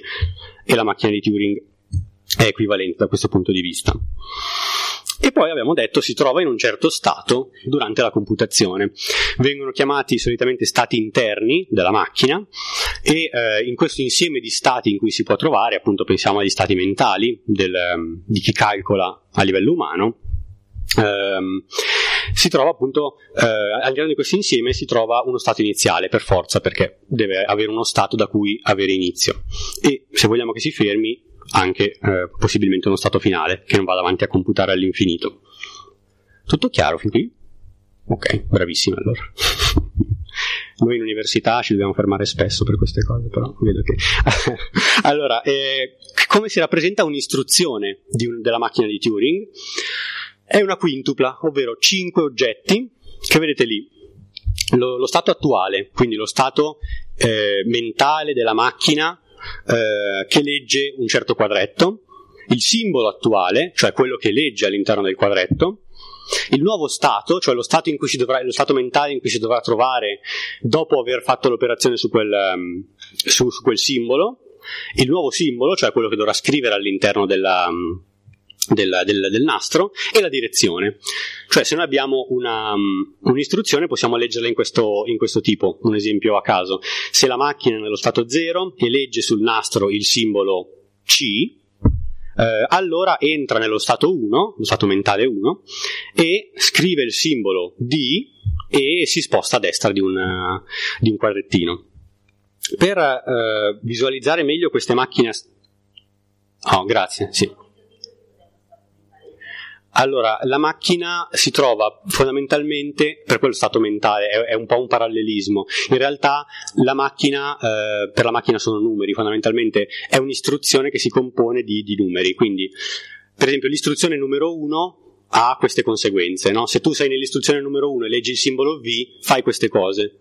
Se tu però sei nell'istruzione numero 2, può darsi che leggere il simbolo nello stato mentale, lo stato interno numero 2, numero 2, leggere V potrebbe portarti a conseguenze diverse. Mettiamo che diciamo che sono de- delle istruzioni, fondamentalmente si, si, si, si, tratta proprio di una tavola, adesso vi faccio vedere appunto, sì esatto, una, è, una, è una sequenza, adesso vi faccio proprio vedere, ho portato l'esempietto, questa qui di fianco, che vedete lì a destra, che è un po' piccolino forse, eccoci qua quella che vedete qui a destra è un esempio di una tavola di, di istruzioni di una macchina di Turing. Questo sito è consultabile da tutti, quindi se volete poi divertirvi a far scrivere alle macchine di Turing quello che volete, c'è questa possibilità c'è chi si diverte così, e, e, e, quindi qui vediamo fondamentalmente quello che vi ho detto, no? quindi 0 è lo stato 0, lo stato iniziale, questo, questo trattino indica il, il, simbolo vuoto, quindi se la macchina è nello stato 0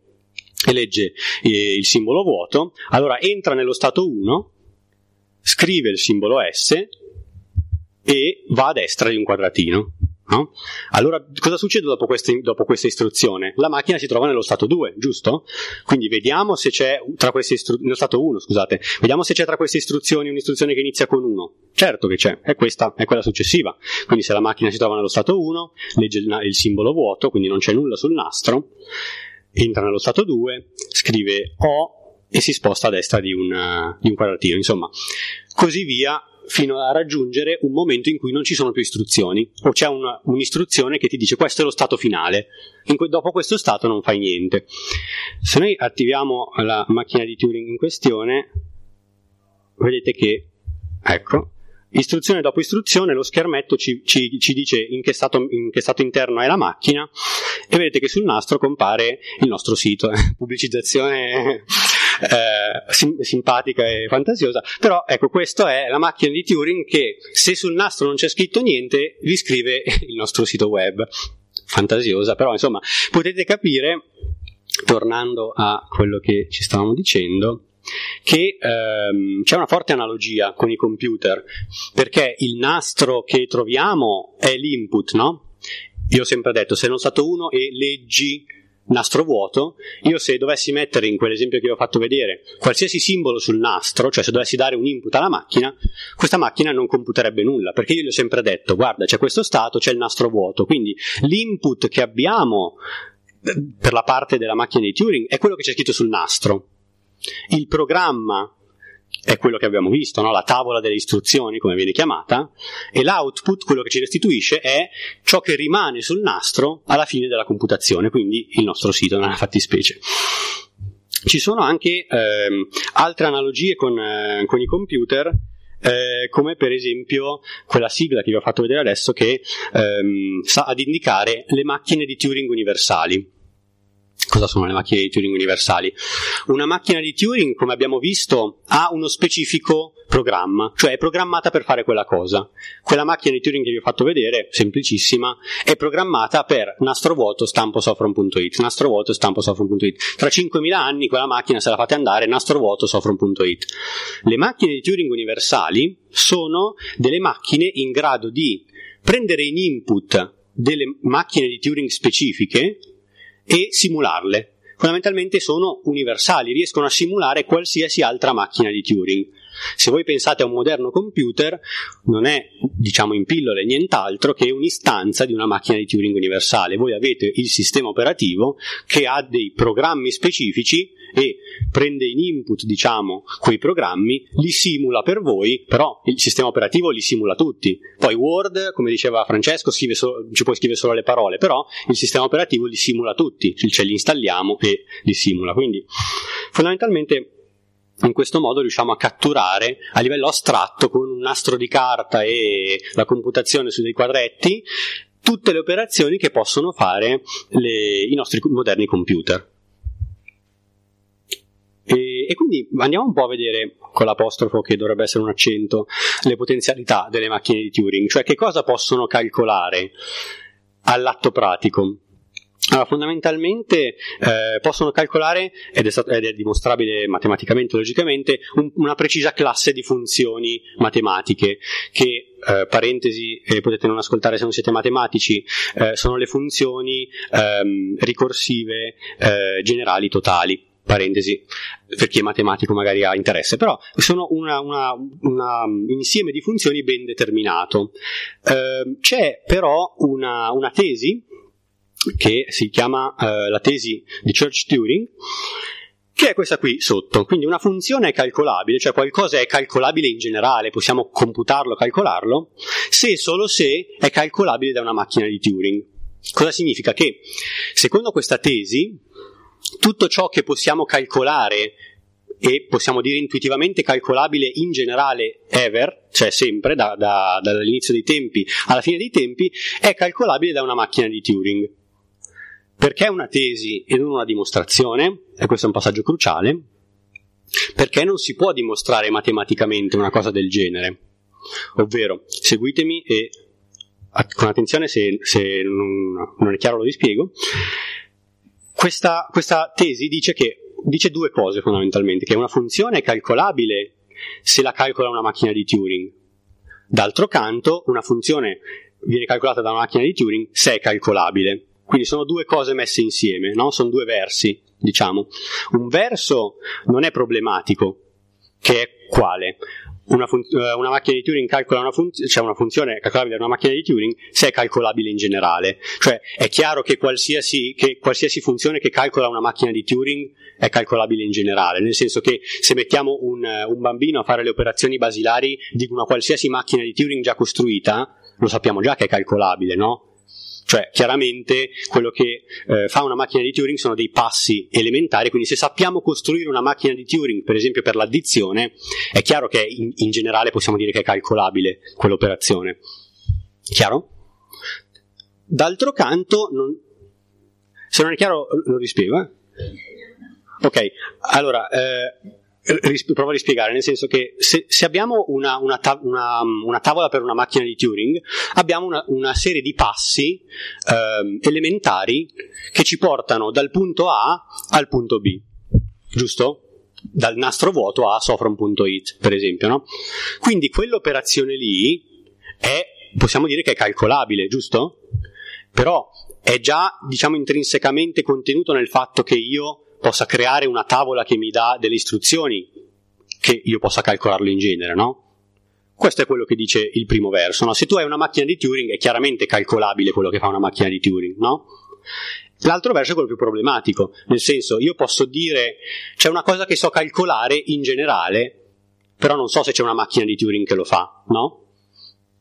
Questa cosa è problematica perché calcolare in generale, intuitivamente calcolabile, è una cosa che è un po' effimera, no? Cosa significa intuitivamente calcolare? Cioè, in linea di principio potrebbe esserci qualcosa nel mondo che è intuitivamente calcolabile, cioè risponde ai nostri criteri intuitivi di calcolabilità, ma che una macchina di Turing non può risolvere.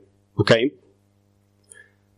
La sfortuna è che fino adesso tutti quelli che ci hanno provato non hanno trovato niente, nel senso non hanno trovato questa cosa che dovrebbe essere calcolabile in principio ma non calcolabile da una macchina di Turing. Quindi è una tesi perché non si può dimostrare per quello che abbiamo detto, rigorosamente, non è che uno si può mettere lì a dimostrarlo come un problema di geometria, che questa cosa è vera, per quello che ci dicevamo, no? perché intuitivamente calcolabile come fai a dimostrarlo, no? Però regge bene, diciamo che con quelle parole di Post, che era appunto un matematico che abbiamo già citato, è una working hypothesis, cioè una cosa che funziona, che, con cui possiamo lavorare e che per il momento nessuno ha falsificato.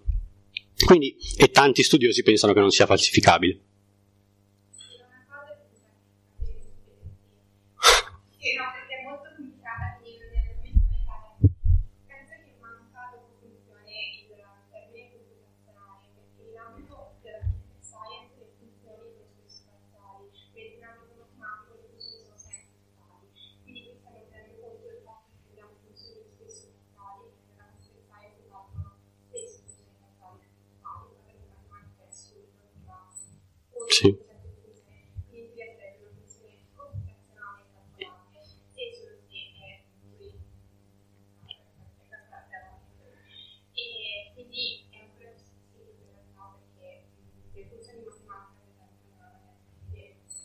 Sì. Sì, sì. Mm-hmm.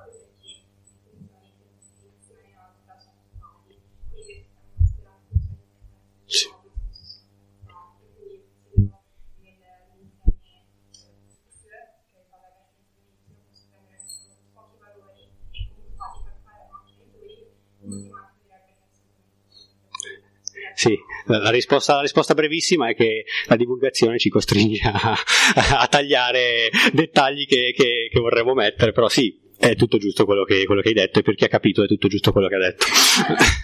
Quindi accontentiamoci invece di un risultato un pochino più basilare per il momento e comunque sì, giustissimo. E, ehm, quello che non abbiamo ancora detto è che eh, le, le macchine di Turing eh, così presentate non hanno dei limiti che invece i nostri calcolatori eh, fisici hanno. Per esempio abbiamo detto ha spazio infinito per scrivere i suoi dati, questa macchina di Turing, abbiamo detto nastro potenzialmente infinito. Le nostre macchine reali non hanno uno spazio infinito, non hanno una memoria infinita, anche quando comprate il vostro bel computer avete uh, un, un, taglio di memoria ben preciso che comprate, quindi eh, hanno, dei, hanno spazio limitato, quindi le macchine di Turing in astratto sono più potenti dei nostri calcolatori, eh, dei nostri calcolatori reali, quantomeno per quanto riguarda eh, questioni di limiti fisici limiti di spazio ma anche limiti di tempo, no? come, ci diceva, mm, come, ci diceva, Francesco prima, ci accorgiamo, mm, ci accorgiamo, spesso che le nostre macchine sono lente o che ci mettono del tempo per fare una cosa che diciamo loro. No?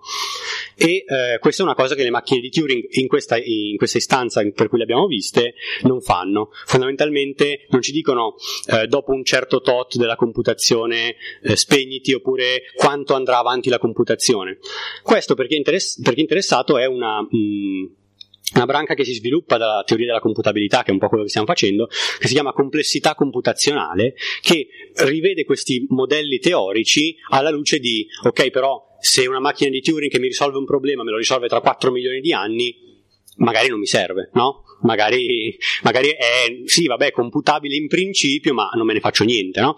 E quindi tanta parte degli informatici teorici è anche cercare di avere delle procedure algoritmiche, delle, insiemi di istruzioni, come abbiamo visto, che siano ehm, maneggevoli per una macchina di Turing, che non ci portino a eh, tempi biblici o eh, a richiedere spazi eh, di, di, memoria che sono, che sono orripilanti dal punto di vista della grandezza. Bene, eccoci al gioco dell'imitazione, dopo che abbiamo capito un po' che cosa si tratta quando si parla di macchine, adesso abbiamo un'idea di che cosa può essere una macchina nella, nel modo più astratto possibile, di che cosa significa calcolare qualcosa nel modo più astratto ma comprensivo possibile, in termini di divulgazione. adesso vediamo invece che cos'è il gioco dell'imitazione. Come vi dicevo, e come troverete anche nell'articolo del, del 50 di Turing, ehm, il gioco dell'imitazione è un po' il tentativo di rispondere alla domanda le macchine possono pensare? E ehm, questo signore qui è l'attore che ha interpretato Alan Turing nel, nell'omonimo film, non, di, non, Alan Turing ma il gioco dell'imitazione, forse qualcuno l'avrà visto, e ehm, in una specifica porzione del film fa, si fa anche menzione del gioco dell'imitazione, no? E se non lo ricordate non c'è problema perché lo spiegheremo tra poco. Quindi la domanda, abbiamo detto, eh, i computer possono pensare? Purtroppo, per fortuna, Turing, che era una persona intelligente, si accorge che è una domanda un po' grossa questa, no? E, eh, e subito, eh, diciamo che eh, dà una risposta ante litteram a tutti, quelli che chied- cioè, a tutti quelli che pensano che il test di Turing sia un test per rispondere a questa domanda. E lo leggiamo. Mi propongo, sono le primissime righe, mi propongo di considerare la questione possono pensare le macchine? Si dovrebbe cominciare col definire il significato del termine macchina e pensare.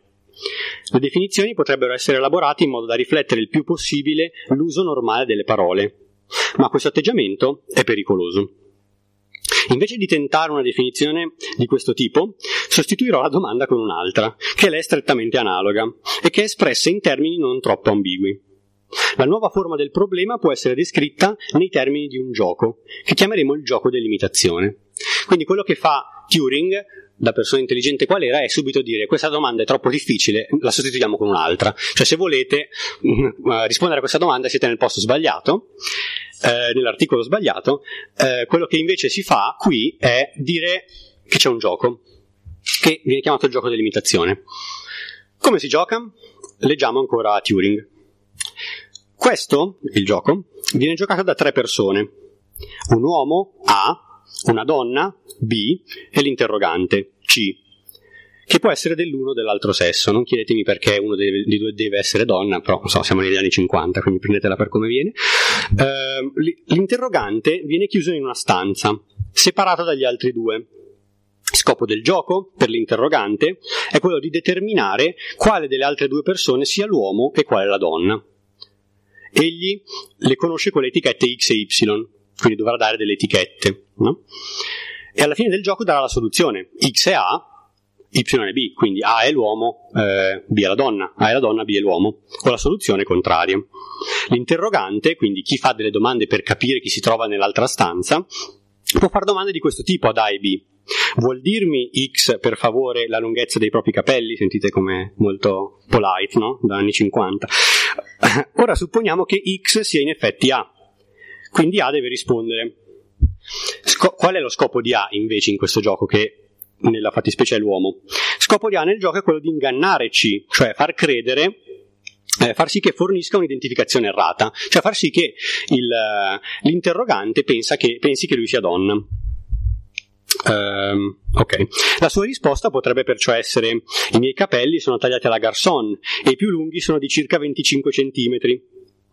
Le risposte, e qui Turing si premunisce, in modo che il tono di voce non possa aiutare l'interrogante, dovrebbero essere scritte, o meglio ancora, battute a macchina. Di nuovo, siamo negli anni 50.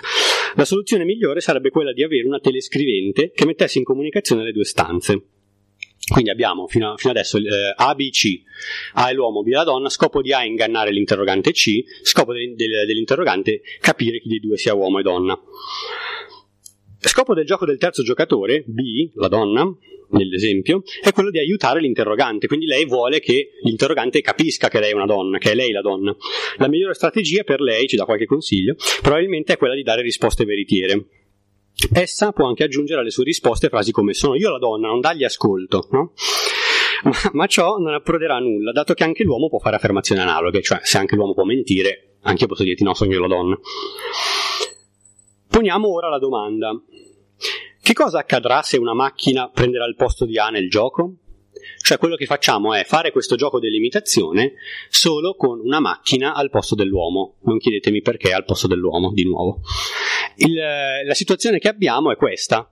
Abbiamo un interrogante, molto stilizzata, molto bella, come potete apprezzare, eh, l'interrogante C che è indeciso e dice, ah ma questi che sono nell'altra stanza eh, cosa sono? Sono, sono? sono, umani? Sono macchine? Ma ovviamente la, lo scopo della macchina sarà quello di risultare umano, no? entrambi hanno il fumettino così, io sono umano.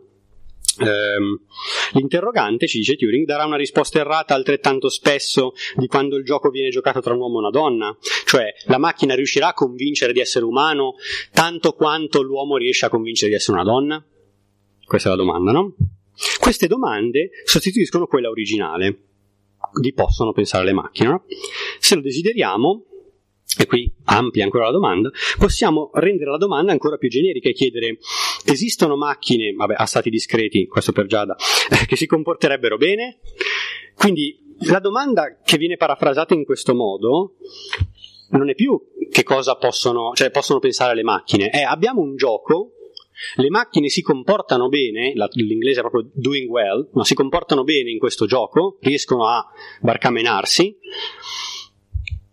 Appunto, esistono macchine che si comportano bene nel test? È la nostra nuova domanda. Quindi, come vedete, tutti, tutte quelle. Um, tutti quei claim, tutti quei eh, tentativi di dire che il test di Turing è un test per rispondere alla domanda le macchine possono pensare vengono sfatate già dall'articolo di, di, di Turing in questione. Vediamo quali sono le condizioni di questo test, cioè quando una macchina vince, quando una macchina eh, viene considerata, mh, mm, non dico intelligente, ma considerata come comportarsi bene in questo test. E vediamo anche soprattutto l'opinione di Turing. Secondo, secondo Turing, quando dagli anni 50 si avranno macchine che si comportano in questo modo? Lui dice: Credo che entro circa 50 anni sarà possibile programmare calcolatori per far giocare loro il gioco dell'imitazione così bene che un esaminatore medio non avrà più del 70% di probabilità di compiere l'identificazione esatta dopo 5 minuti di interrogazione. Credo che la domanda iniziale possono pensare le macchine sia di nuovo troppo priva di senso per meritare una discussione, quindi la boccia completamente. Ciononostante, credo che alla fine del secolo l'uso delle parole e l'opinione corrente si saranno totalmente mutate che chiunque potrà parlare di macchine pensanti senza aspettarsi di essere contraddetto. Eh, ovviamente se siamo qui a parlarne non abbiamo ancora eh, negli anni 2000 perché appunto scrive nel 50 quindi non abbiamo ancora negli anni 2000 una mm, macchina che sia in grado di comportarsi bene e di superare questo test però appunto le, le condizioni sono abbastanza stringenti no? ci dice un esaminatore medio non avrà più del 70% di probabilità di compiere l'identificazione esatta dopo 5 minuti di interrogazione quindi il periodo di tempo è breve e ci dice che l'interrogatore deve fallire fondamentalmente non avere più del 70% di probabilità di prenderci correttamente per superare questo test. A questo punto ci sono due, due ordini di questioni. La prima è questa, cioè è possibile avere macchine, come dicevamo, che giochino bene al gioco dell'imitazione? Le risposte moderne eh, sono tutte racchiudibili sotto no, nel senso che nessuna delle macchine eh, che hanno gareggiato per superare il test di Turing ehm, lo supera nei termini lo, eh, in cui Turing lo, lo espone. C'è una, una, competizione che è la Leubner Prize Competition che si tiene ogni anno dove eh, scienziati cercano di proporre la loro versione della macchina di Turing di un computer che riesca a superare il test, ma non ci siamo ancora e spesso quando sentite ah è stato superato il test di Turing sono perché le condizioni vengono modificate o perché eh, c'è un, un, insieme ristretto di valutatori e quindi vabbè può anche capitare a caso che, che gli sembri che una macchina sia umano o perché i requisiti sono meno stringenti quindi basta che gli dia una risposta per cui non sa bene decidersi allora oh mio dio ma il test di Turing è superato quindi quando anche leggete degli articoli di giornale che dicono ah il test di Turing è superato, andate a vedere le condizioni solitamente, anzi per il momento non sono mai quelle che sono state espresse dall'articolo di Turing. Seconda domanda è, anche se fosse il caso, cioè anche se avessimo una macchina in grado di superare il test di Turing, cioè queste condizioni che Turing ci dà, ci soddisfano per dire quella macchina è intelligente? Cioè, di nuovo, se, no, se, una macchina supera il test, nel senso che inganna il, il, um, l'interrogante C per un numero tot di volte in un lasso di tempo di 5 minuti, siamo soddisfatti, cioè noi attribuiremmo intelligenza a una macchina che è in grado di fare solo quello? Forse sì, forse no. Alcuni, alcuni dicono, beh, mm, forse è una, una, una, richiesta un po' troppo buona, nel senso non è proprio centrato il test per misurare l'intelligenza, quello che stiamo misurando è la capacità di eseguire un un dialogo, un compito che è abbastanza ristretto se noi prendiamo l'intelligenza per tutto quello che può voler dire, come abbiamo visto con Francesco, no? Quindi forse il test è un po' inadeguato, no? E poi ci sono tutta una serie di interpretazioni del test di Turing perché ehm, gli studiosi hanno cercato di capire che cosa significhi veramente avere queste condizioni. Cioè sono condizioni necessarie, cioè sono condizioni che sono, di cui abbiamo bisogno per dire che c'è l'intelligenza, cioè senza non ci sono, non c'è intelligenza, ma non sono abbastanza, cioè sono necessarie ma non sufficienti, oppure sono solo sufficienti, cioè nel senso che date quelle possiamo dire che eh, abbiamo intelligenza sempre e comunque. E alla base di, eh, alla base di queste diverse interpretazioni le persone hanno mosso eh, magari delle obiezioni eh, al test, cioè qualcuno ha detto beh è chiaramente possibile chi, chi pensa che, siano, che, le condizioni che detta Turing siano necessarie. Beh, è chiaramente possibile che ci sia qualche macchina intelligente che non passa il test di Turing e se ne sono inventate di ogni, tipo che le macchine non vogliono partecipare perché eh, è un linguaggio che è lontano da loro, però non è che non sono intelligenti, lo passerebbero lo stesso, sono solo le condizioni che sono sbagliate, o chi invece pensa che siano condizioni sufficienti, quindi dice no, beh, però tutte le macchine, se vogliamo che siano intelligenti, devono almeno passare le condizioni del test che ci ha dettato Turing. Altri dicono, boh, forse è un suggerimento probabilistico, nel senso, se una macchina, eh, ta- date tot iterazioni, riesce a ingannare 150 interroganti e eh, ci dice più di una macchina che magari ne, ne inganna due, allora boh, forse attribuiamo con più probabilità l'intelligenza alla prima e non alla seconda però anche questa è un'interpretazione, sono tutte cose che nel, um, nell'articolo non figurano, quindi cercare di capire come, come analizzare anche a livello accademico questo test. Altri dicono, beh, ma il test è troppo difficile, è chiaro che le macchine non lo superano. Mm. cioè non sono in grado, è troppo difficile, chiedi troppo alla macchina e non è quel troppo che gli chiedi a determinare la sua intelligenza. Quindi ci sono una serie di, di interpretazioni davvero, mh, mm, per cui davvero vi rimando al, um, alla voce della Stanford Encyclopedia, perché sono davvero listate tutte quante e ve le potete leggere con calma, però alcune delle principali sono queste, di interpretazioni, altre sono, eh, sono obiezioni e eh, di queste si occupa già Turing nel suo articolo del 50 che appunto è molto semplice come abbiamo potuto notare. E eh, in chiusura ve ne do un paio perché sono simpatiche, carine vi fanno capire un po' anche mh, mm, che, che, persona fosse Turing e che, mh, mm, che, che, clima si respirasse anche, anche, per quanto riguarda delle obiezioni a un qualcosa che riguarda le macchine no? la prima è l'obiezione teologica. Una delle obiezioni che prende in considerazione Turing è questa. Il pensare questa è l'obiezione, è una funzione dell'anima immortale dell'uomo. Dio ha dato un'anima immortale ad ogni uomo e donna, ma non agli altri animali o alle macchine. Perciò nessun animale o macchina può pensare. E questo è, c'è una parte del suo articolo dove lui prende questa obiezione e si impegna a smontarla per dire no, ma secondo me eh, perché non va bene e, e tutte queste, queste, cose qui. Leggetelo perché è simpatico. La seconda è ancora più simpatica perché l'obiezione è extrasensoriale, no? Questo è Turing che parla. Presuppongo che l'idea della percezione extrasensoriale sia familiare al lettore, no? Ovviamente. E così pure il significato dei quattro argomenti in cui essa si articola, cioè telepatia, chiaroveggenza, precognizione, psicocinesi, no? È un articolo scientifico questo, vi ricordo. Uh, questi imbarazzanti fenomeni sembrano contraddire tutte le nostre comuni idee scientifiche. Saremmo molto lieti di poterli mettere in dubbio. Attenzione, sfortunatamente le prove statistiche, almeno per la telepatia, sono schiaccianti. Quindi fondamentalmente anche Turing si impegna a sciogliere. È molto difficile, dice, dare una nuova sistemazione alle proprie idee in modo che possano accordarsi con questi nuovi fatti. Una volta che essi sono stati accettati, sembra non sia poi un gran salto credere negli spiriti e nei fantasmi. E eh, in una parte del suo articolo eh, si impegna a smontare una, questa obiezione extrasensoriale e ce ne sono eh, anche qui, sia sull'articolo della Stanford sia sull'articolo originale, una pletora davvero tantissime che si sono susseguite nel tempo e, e, che possono farvi ragionare magari appunto sulle questioni che stanno alla base del, di questo test di attribuzione di comportamenti intelligenti. Questo è tutto quello che ho da dirvi e cosa ne pensate?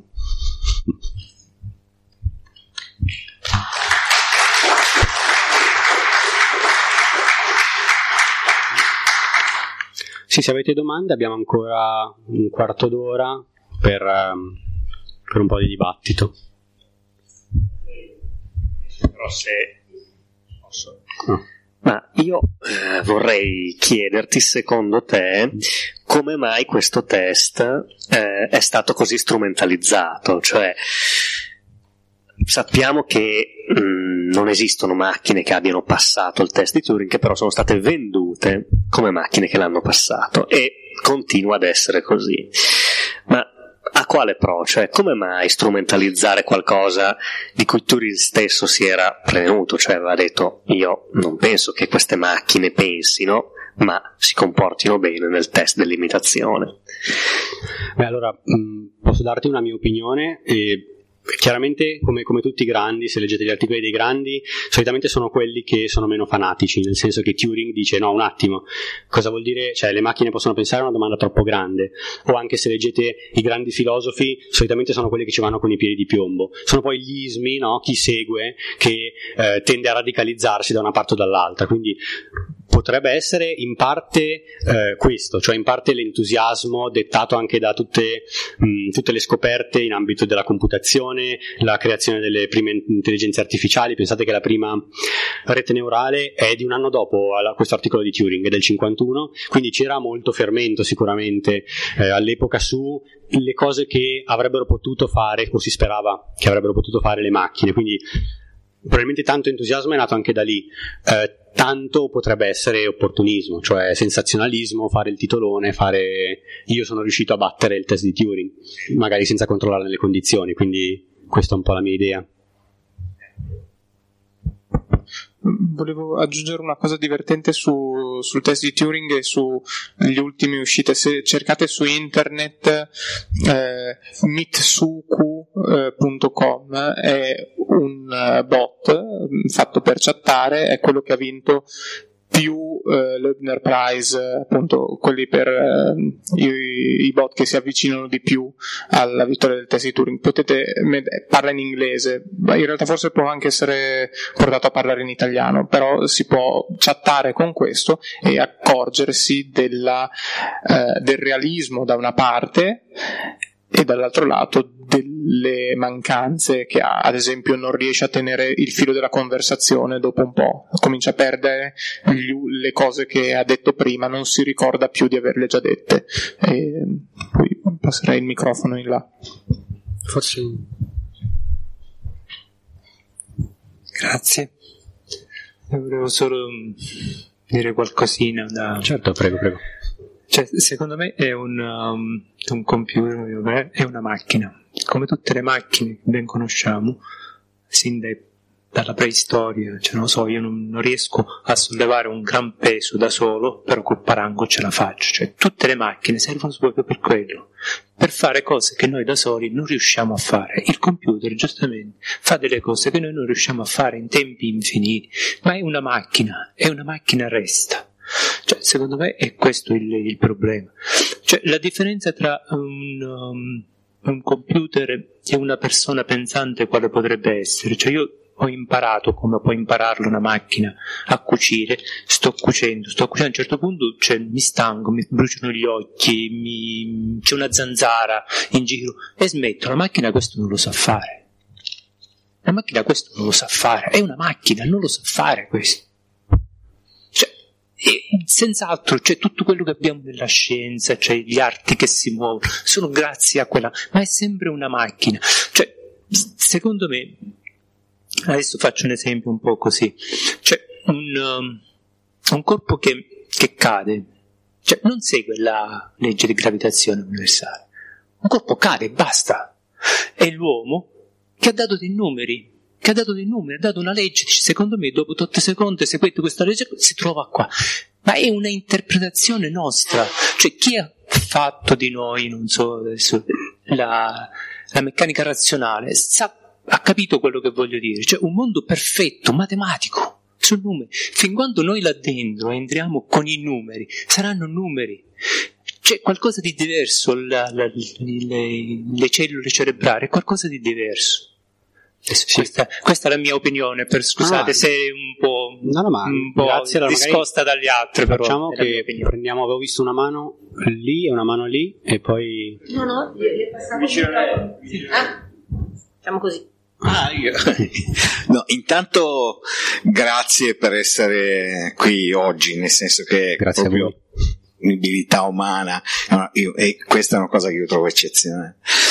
E, ehm, Prima della domanda desidero fare una mia osservazione, molto all'opposto di quelle che ha fatto appena adesso il signore, nel senso che ho trovato che oggi pomeriggio sia stata data una importanza eccessiva al pallottoliere complicato che abbiamo davanti agli occhi, che è il computer. Cioè, mi sarei aspettato eh, una conversazione, diciamo, rivolta più all'analisi delle reti neurali che non a quella delle macchine. Cioè, la potenzialità di sviluppo eh, in relazione alla, alla, macchina pensante attiene più allo sviluppo e all'implementazione delle reti neurali che non al pallottoliere in sé. Poi che il mio bisnonno che non sapeva leggere e scrivere possa aver trovato il pallottoliere una macchina pensante ci può stare anche, però eh, ripeto, ehm, che prima o poi le macchine eh, acquisiscano una capacità autonoma di relazionare di relazionarsi al mondo esterno, eh, io lo do quasi per scontato. Può essere il 2029, no? data nella quale viene posta la possibilità tecnologica di avere una capacità di memoria gestibile da un computer pari a quella di un cervello umano e quindi opportunamente programmato con diciamo, reti neurali complesse, a quel punto non si sa cosa può nascere in termini di autocoscienza del computer. Fin quando non raggiungiamo quel livello tecnologico non riusciremo e non, non possiamo eh, prevederlo. Ecco però tutti questi argomenti, a mio avviso, sono superati da quello che ci ha detto Ugo Mattei, il giurista italiano che insegna a Berkeley. Ugo Mattei ci ha detto che esiste un consorzio associato all'Università di Berkeley, fondato dai grandi, adesso io non voglio dire, ma sono sempre gli stessi, eh, Elon Musk, Google, eh, Facebook, eccetera. E questo consorzio si sta occupando di un progetto particolarissimo, non quello di implementare una macchina sofisticata, ma quello di acquisire tutte le informazioni che risiedono in un cervello umano e di impiantare queste informazioni in una macchina. Questa, questo fatto cambia la prospettiva, cioè non si tratta qui di complicare le macchine, ma si tratta di capire e di gestire da un punto di vista filosofico, etico, morale, eh, eh, un passo dell'umanità che potrebbe essere stravolgente rispetto a tutti gli indirizzi che ci siamo dati fino ad oggi. Grazie. Allora, raccolgo queste due che sono belle corpose, provo a darvi una mia, una mia risposta. Allora, sicuramente... Ah, sì, sì, prego. Però quello è un ottimo discorso che lei ha detto. Il microfono. Eh, scusa. Eh.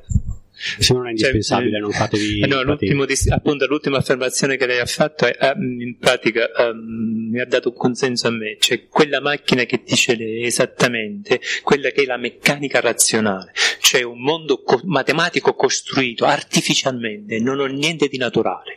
Scusa. Prego, prego, ma è il momento dibattito per una ragione. Sì, allora. ehm, sì, sì, no, allora di là raccolgo. Non so se volete rispondere prima loro. Sì, raccolgo un attimo queste, queste due, poi. Allora, eh, sicuramente ehm, ci abbiamo visto anche in questo breve scambio due posizioni opposte e ehm, sebbene eh, i risultati più moderni con le, le reti neurali eh, le reti neurali avversarie o generative, insomma ce ne sono davvero tanti che potrebbero essere eh, degli esempi ehm, degli esempi importanti di quello che stiamo dicendo. Eh, tuttavia ci siamo concentrati proprio sul, sul, um, uno sul problema definitorio, perché anche, anche gli studiosi che lei menzionava ehm, si parla di prendere tutta l'informazione dalla mente umana o dal cervello umano e metterla in una macchina.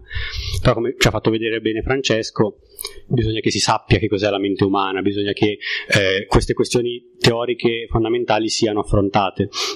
Per quanto riguarda la scelta degli esempi pratici, eh, abbiamo preso in considerazione eh, il pallottoliere un po' più complicato perché eh, ad oggi è ancora il modello teorico che comprende anche le, le reti neurali, nel senso che se parliamo di potenza di calcolo, di cose che eh, possono calcolare le reti neurali, sono esattamente le cose che può calcolare il pallottoliere al, al netto, proprio ne- al succo di quello, di quello che stiamo dicendo. Alla fine ehm, parliamo pur sempre di manipolazioni di, di simboli a un livello elementare, quindi la scelta è stata dare una, una visione astratta quanto più comprensiva possibile eh, di, di un dispositivo calcolatore. Poi è chiaro che l'evoluzione delle reti neurali eh, oggi è molto complessa, quindi eh, mh, probabilmente ci sarebbe voluto un- l'intero incontro per parlare di reti neurali. Ehm, appunto abbiamo fatto questa, questa scelta e ehm, a proposito di reti neurali parlavo ehm, l'altro giorno con una, alla nota dei ricercatori che si è tenuta a Milano con una eh, studiosa di, di reti neurali che lavora nell'ambito e eh, quello che mi ha detto mi ha fatto sorridere perché le ho detto ma guarda voi che lavorate proprio nel- con le mani in pasta con le reti neurali che le programmate e non con il pallottoliere avanzato cosa ne pensate? E lei mi fa, guarda, eh, io credo che ci sia una differenza non tanto di età, di tempo, ma proprio di, di contenuti, cioè c'è un'impossibilità teorica, concettuale che secondo me è insormontabile, pur lavorando io all'interno di, questa, di, questo ambito. Poi mi guarda e fa, beh però questo pensate voi filosofi, quindi alla fine se ne lavate le mani così, però effettivamente non è una cosa che danno tan- in tanti per scontata questa posizione di, ok, arriveranno le macchine tra un tot di anni e eh, per questo però vi rimando alla prossima puntata che, che parla appunto di questa, di questa evenienza. Prego.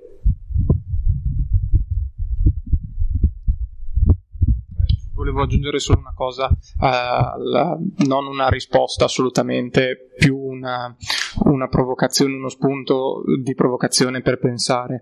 Eh, quello che lei ha detto di eh, l'idea è di non stare a complicare ulteriormente le macchine, eh, ma di limitarsi appunto a elencare le, le varie mm, ciò che l'uomo fa e inserirlo in una macchina. Eh, ora, la, la semplice provocazione è questa non è complicare le macchine, non si tratta forse di semplificare poi quella che è la vita intellettuale umana, intellettuale in senso ampio, cioè tutto quello che viene compreso sotto il vastissimo nome di pensiero, sotto qualsiasi punto di vista eh, facendo un'operazione appunto meccanica di que- prendo questo, lo metto nella macchina, prendo questo, lo metto nell'altra macchina, questo lo metto nella collego tutto. Una, restituisce un essere umano completo, un essere umano semplificato, non un essere umano. Questo appunto come spunto ulteriore. Penso che prendiamo l'ultima domanda e poi chiudiamo. Perché... Posso dire una cosa velocissima? Io prima di tutto a parte non sono, cioè, un esperto ma un appassionato, un es- passo- cioè un minimo appassionato e basta, nel senso conosco un po' il computer così in maniera semplice e comunistica come tutti, come molte, molte persone e per me al di là di, cioè, del lato um, tecnico, tecnologico di quello di cui avete parlato, lo spunto grosso è il fatto che per me al di là, come sosteneva il Signore che parlava in maniera molto più, più appunto specifica, tecnica, cioè di reti neurali, di reti eh, applicative, eh, di come si possono sviluppare, il problema è sempre uno, cioè il problema è il fatto che giustamente questo qua io leggevo su, su, su, sul foglio che è un incontro filosofico, cioè più a taglio filo, filosofico in cui c'è un aspetto divulgativo, no?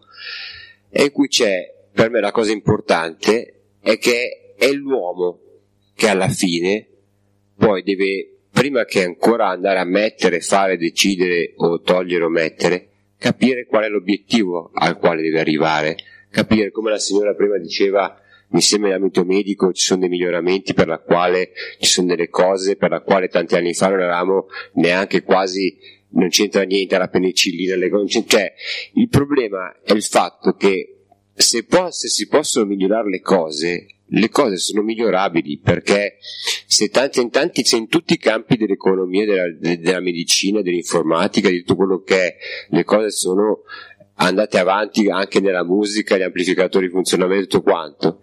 Il punto sostanzialmente è quello che è sempre l'uomo che deve decidere e che deve capire dove e che deve tenere lui la gestione e il controllo delle cose e a che cosa devono servire, cioè nel senso per il fatto che io penso appunto che io penso che la, la, il taglio filosofico che avete dato a voi io personalmente l'ho apprezzato tantissimo perché mi ha dato un spunto non solo di concetti che come dite voi in due ore non si può semplificare un libro di 400 pagine o altre cose, ma è un invito a riflettere su quello che è forse un qualcosa che si sta ampliando sempre di più nel mondo in tutti i settori e che al di là delle macchine di Turing o del, del, del calcolo computazionale o quello che è, è una cosa che comunque c'è sempre una riflessione a priori che va fatta su quello che si fa e su quello che poi sono le applicazioni e i rischi che si possono correre e applicarle bene o male. Basta, Direi che questo chiude perfettamente perché sarà,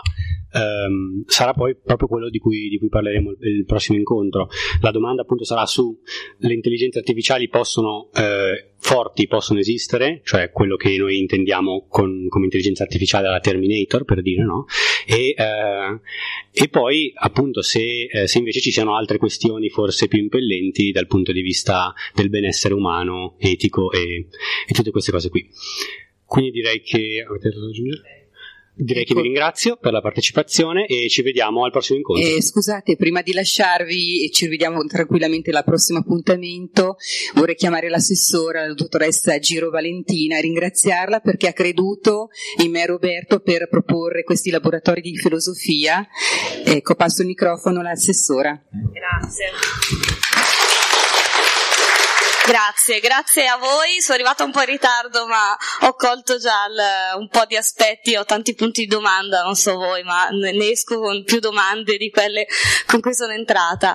Eh, direi che siamo contenti di riniziare il ciclo di incontri filosofici. Abbiamo quest'anno lanciato questi temi un po' più eh, così particolari dell'intelligenza artificiale, che secondo me sono interessanti. Di solito ne parliamo più in ambito letterario, cinematografico, appunto Terminator quindi anch'io pensavo ai Terminator, eh, Matrix, cose di questo tipo e direi che è un ottimo spunto per riflettere su questi temi ed è bello comunque sempre vedere questa sala di Villa Burba che si riempie di persone che vengono qui a riflettere, confrontarsi, a pensare, che direi è la cosa che dovremmo fare tutti quanti sempre di più tutti i giorni. Grazie, buon lavoro e buon ciclo di incontri. 9 novembre, prossimo incontro.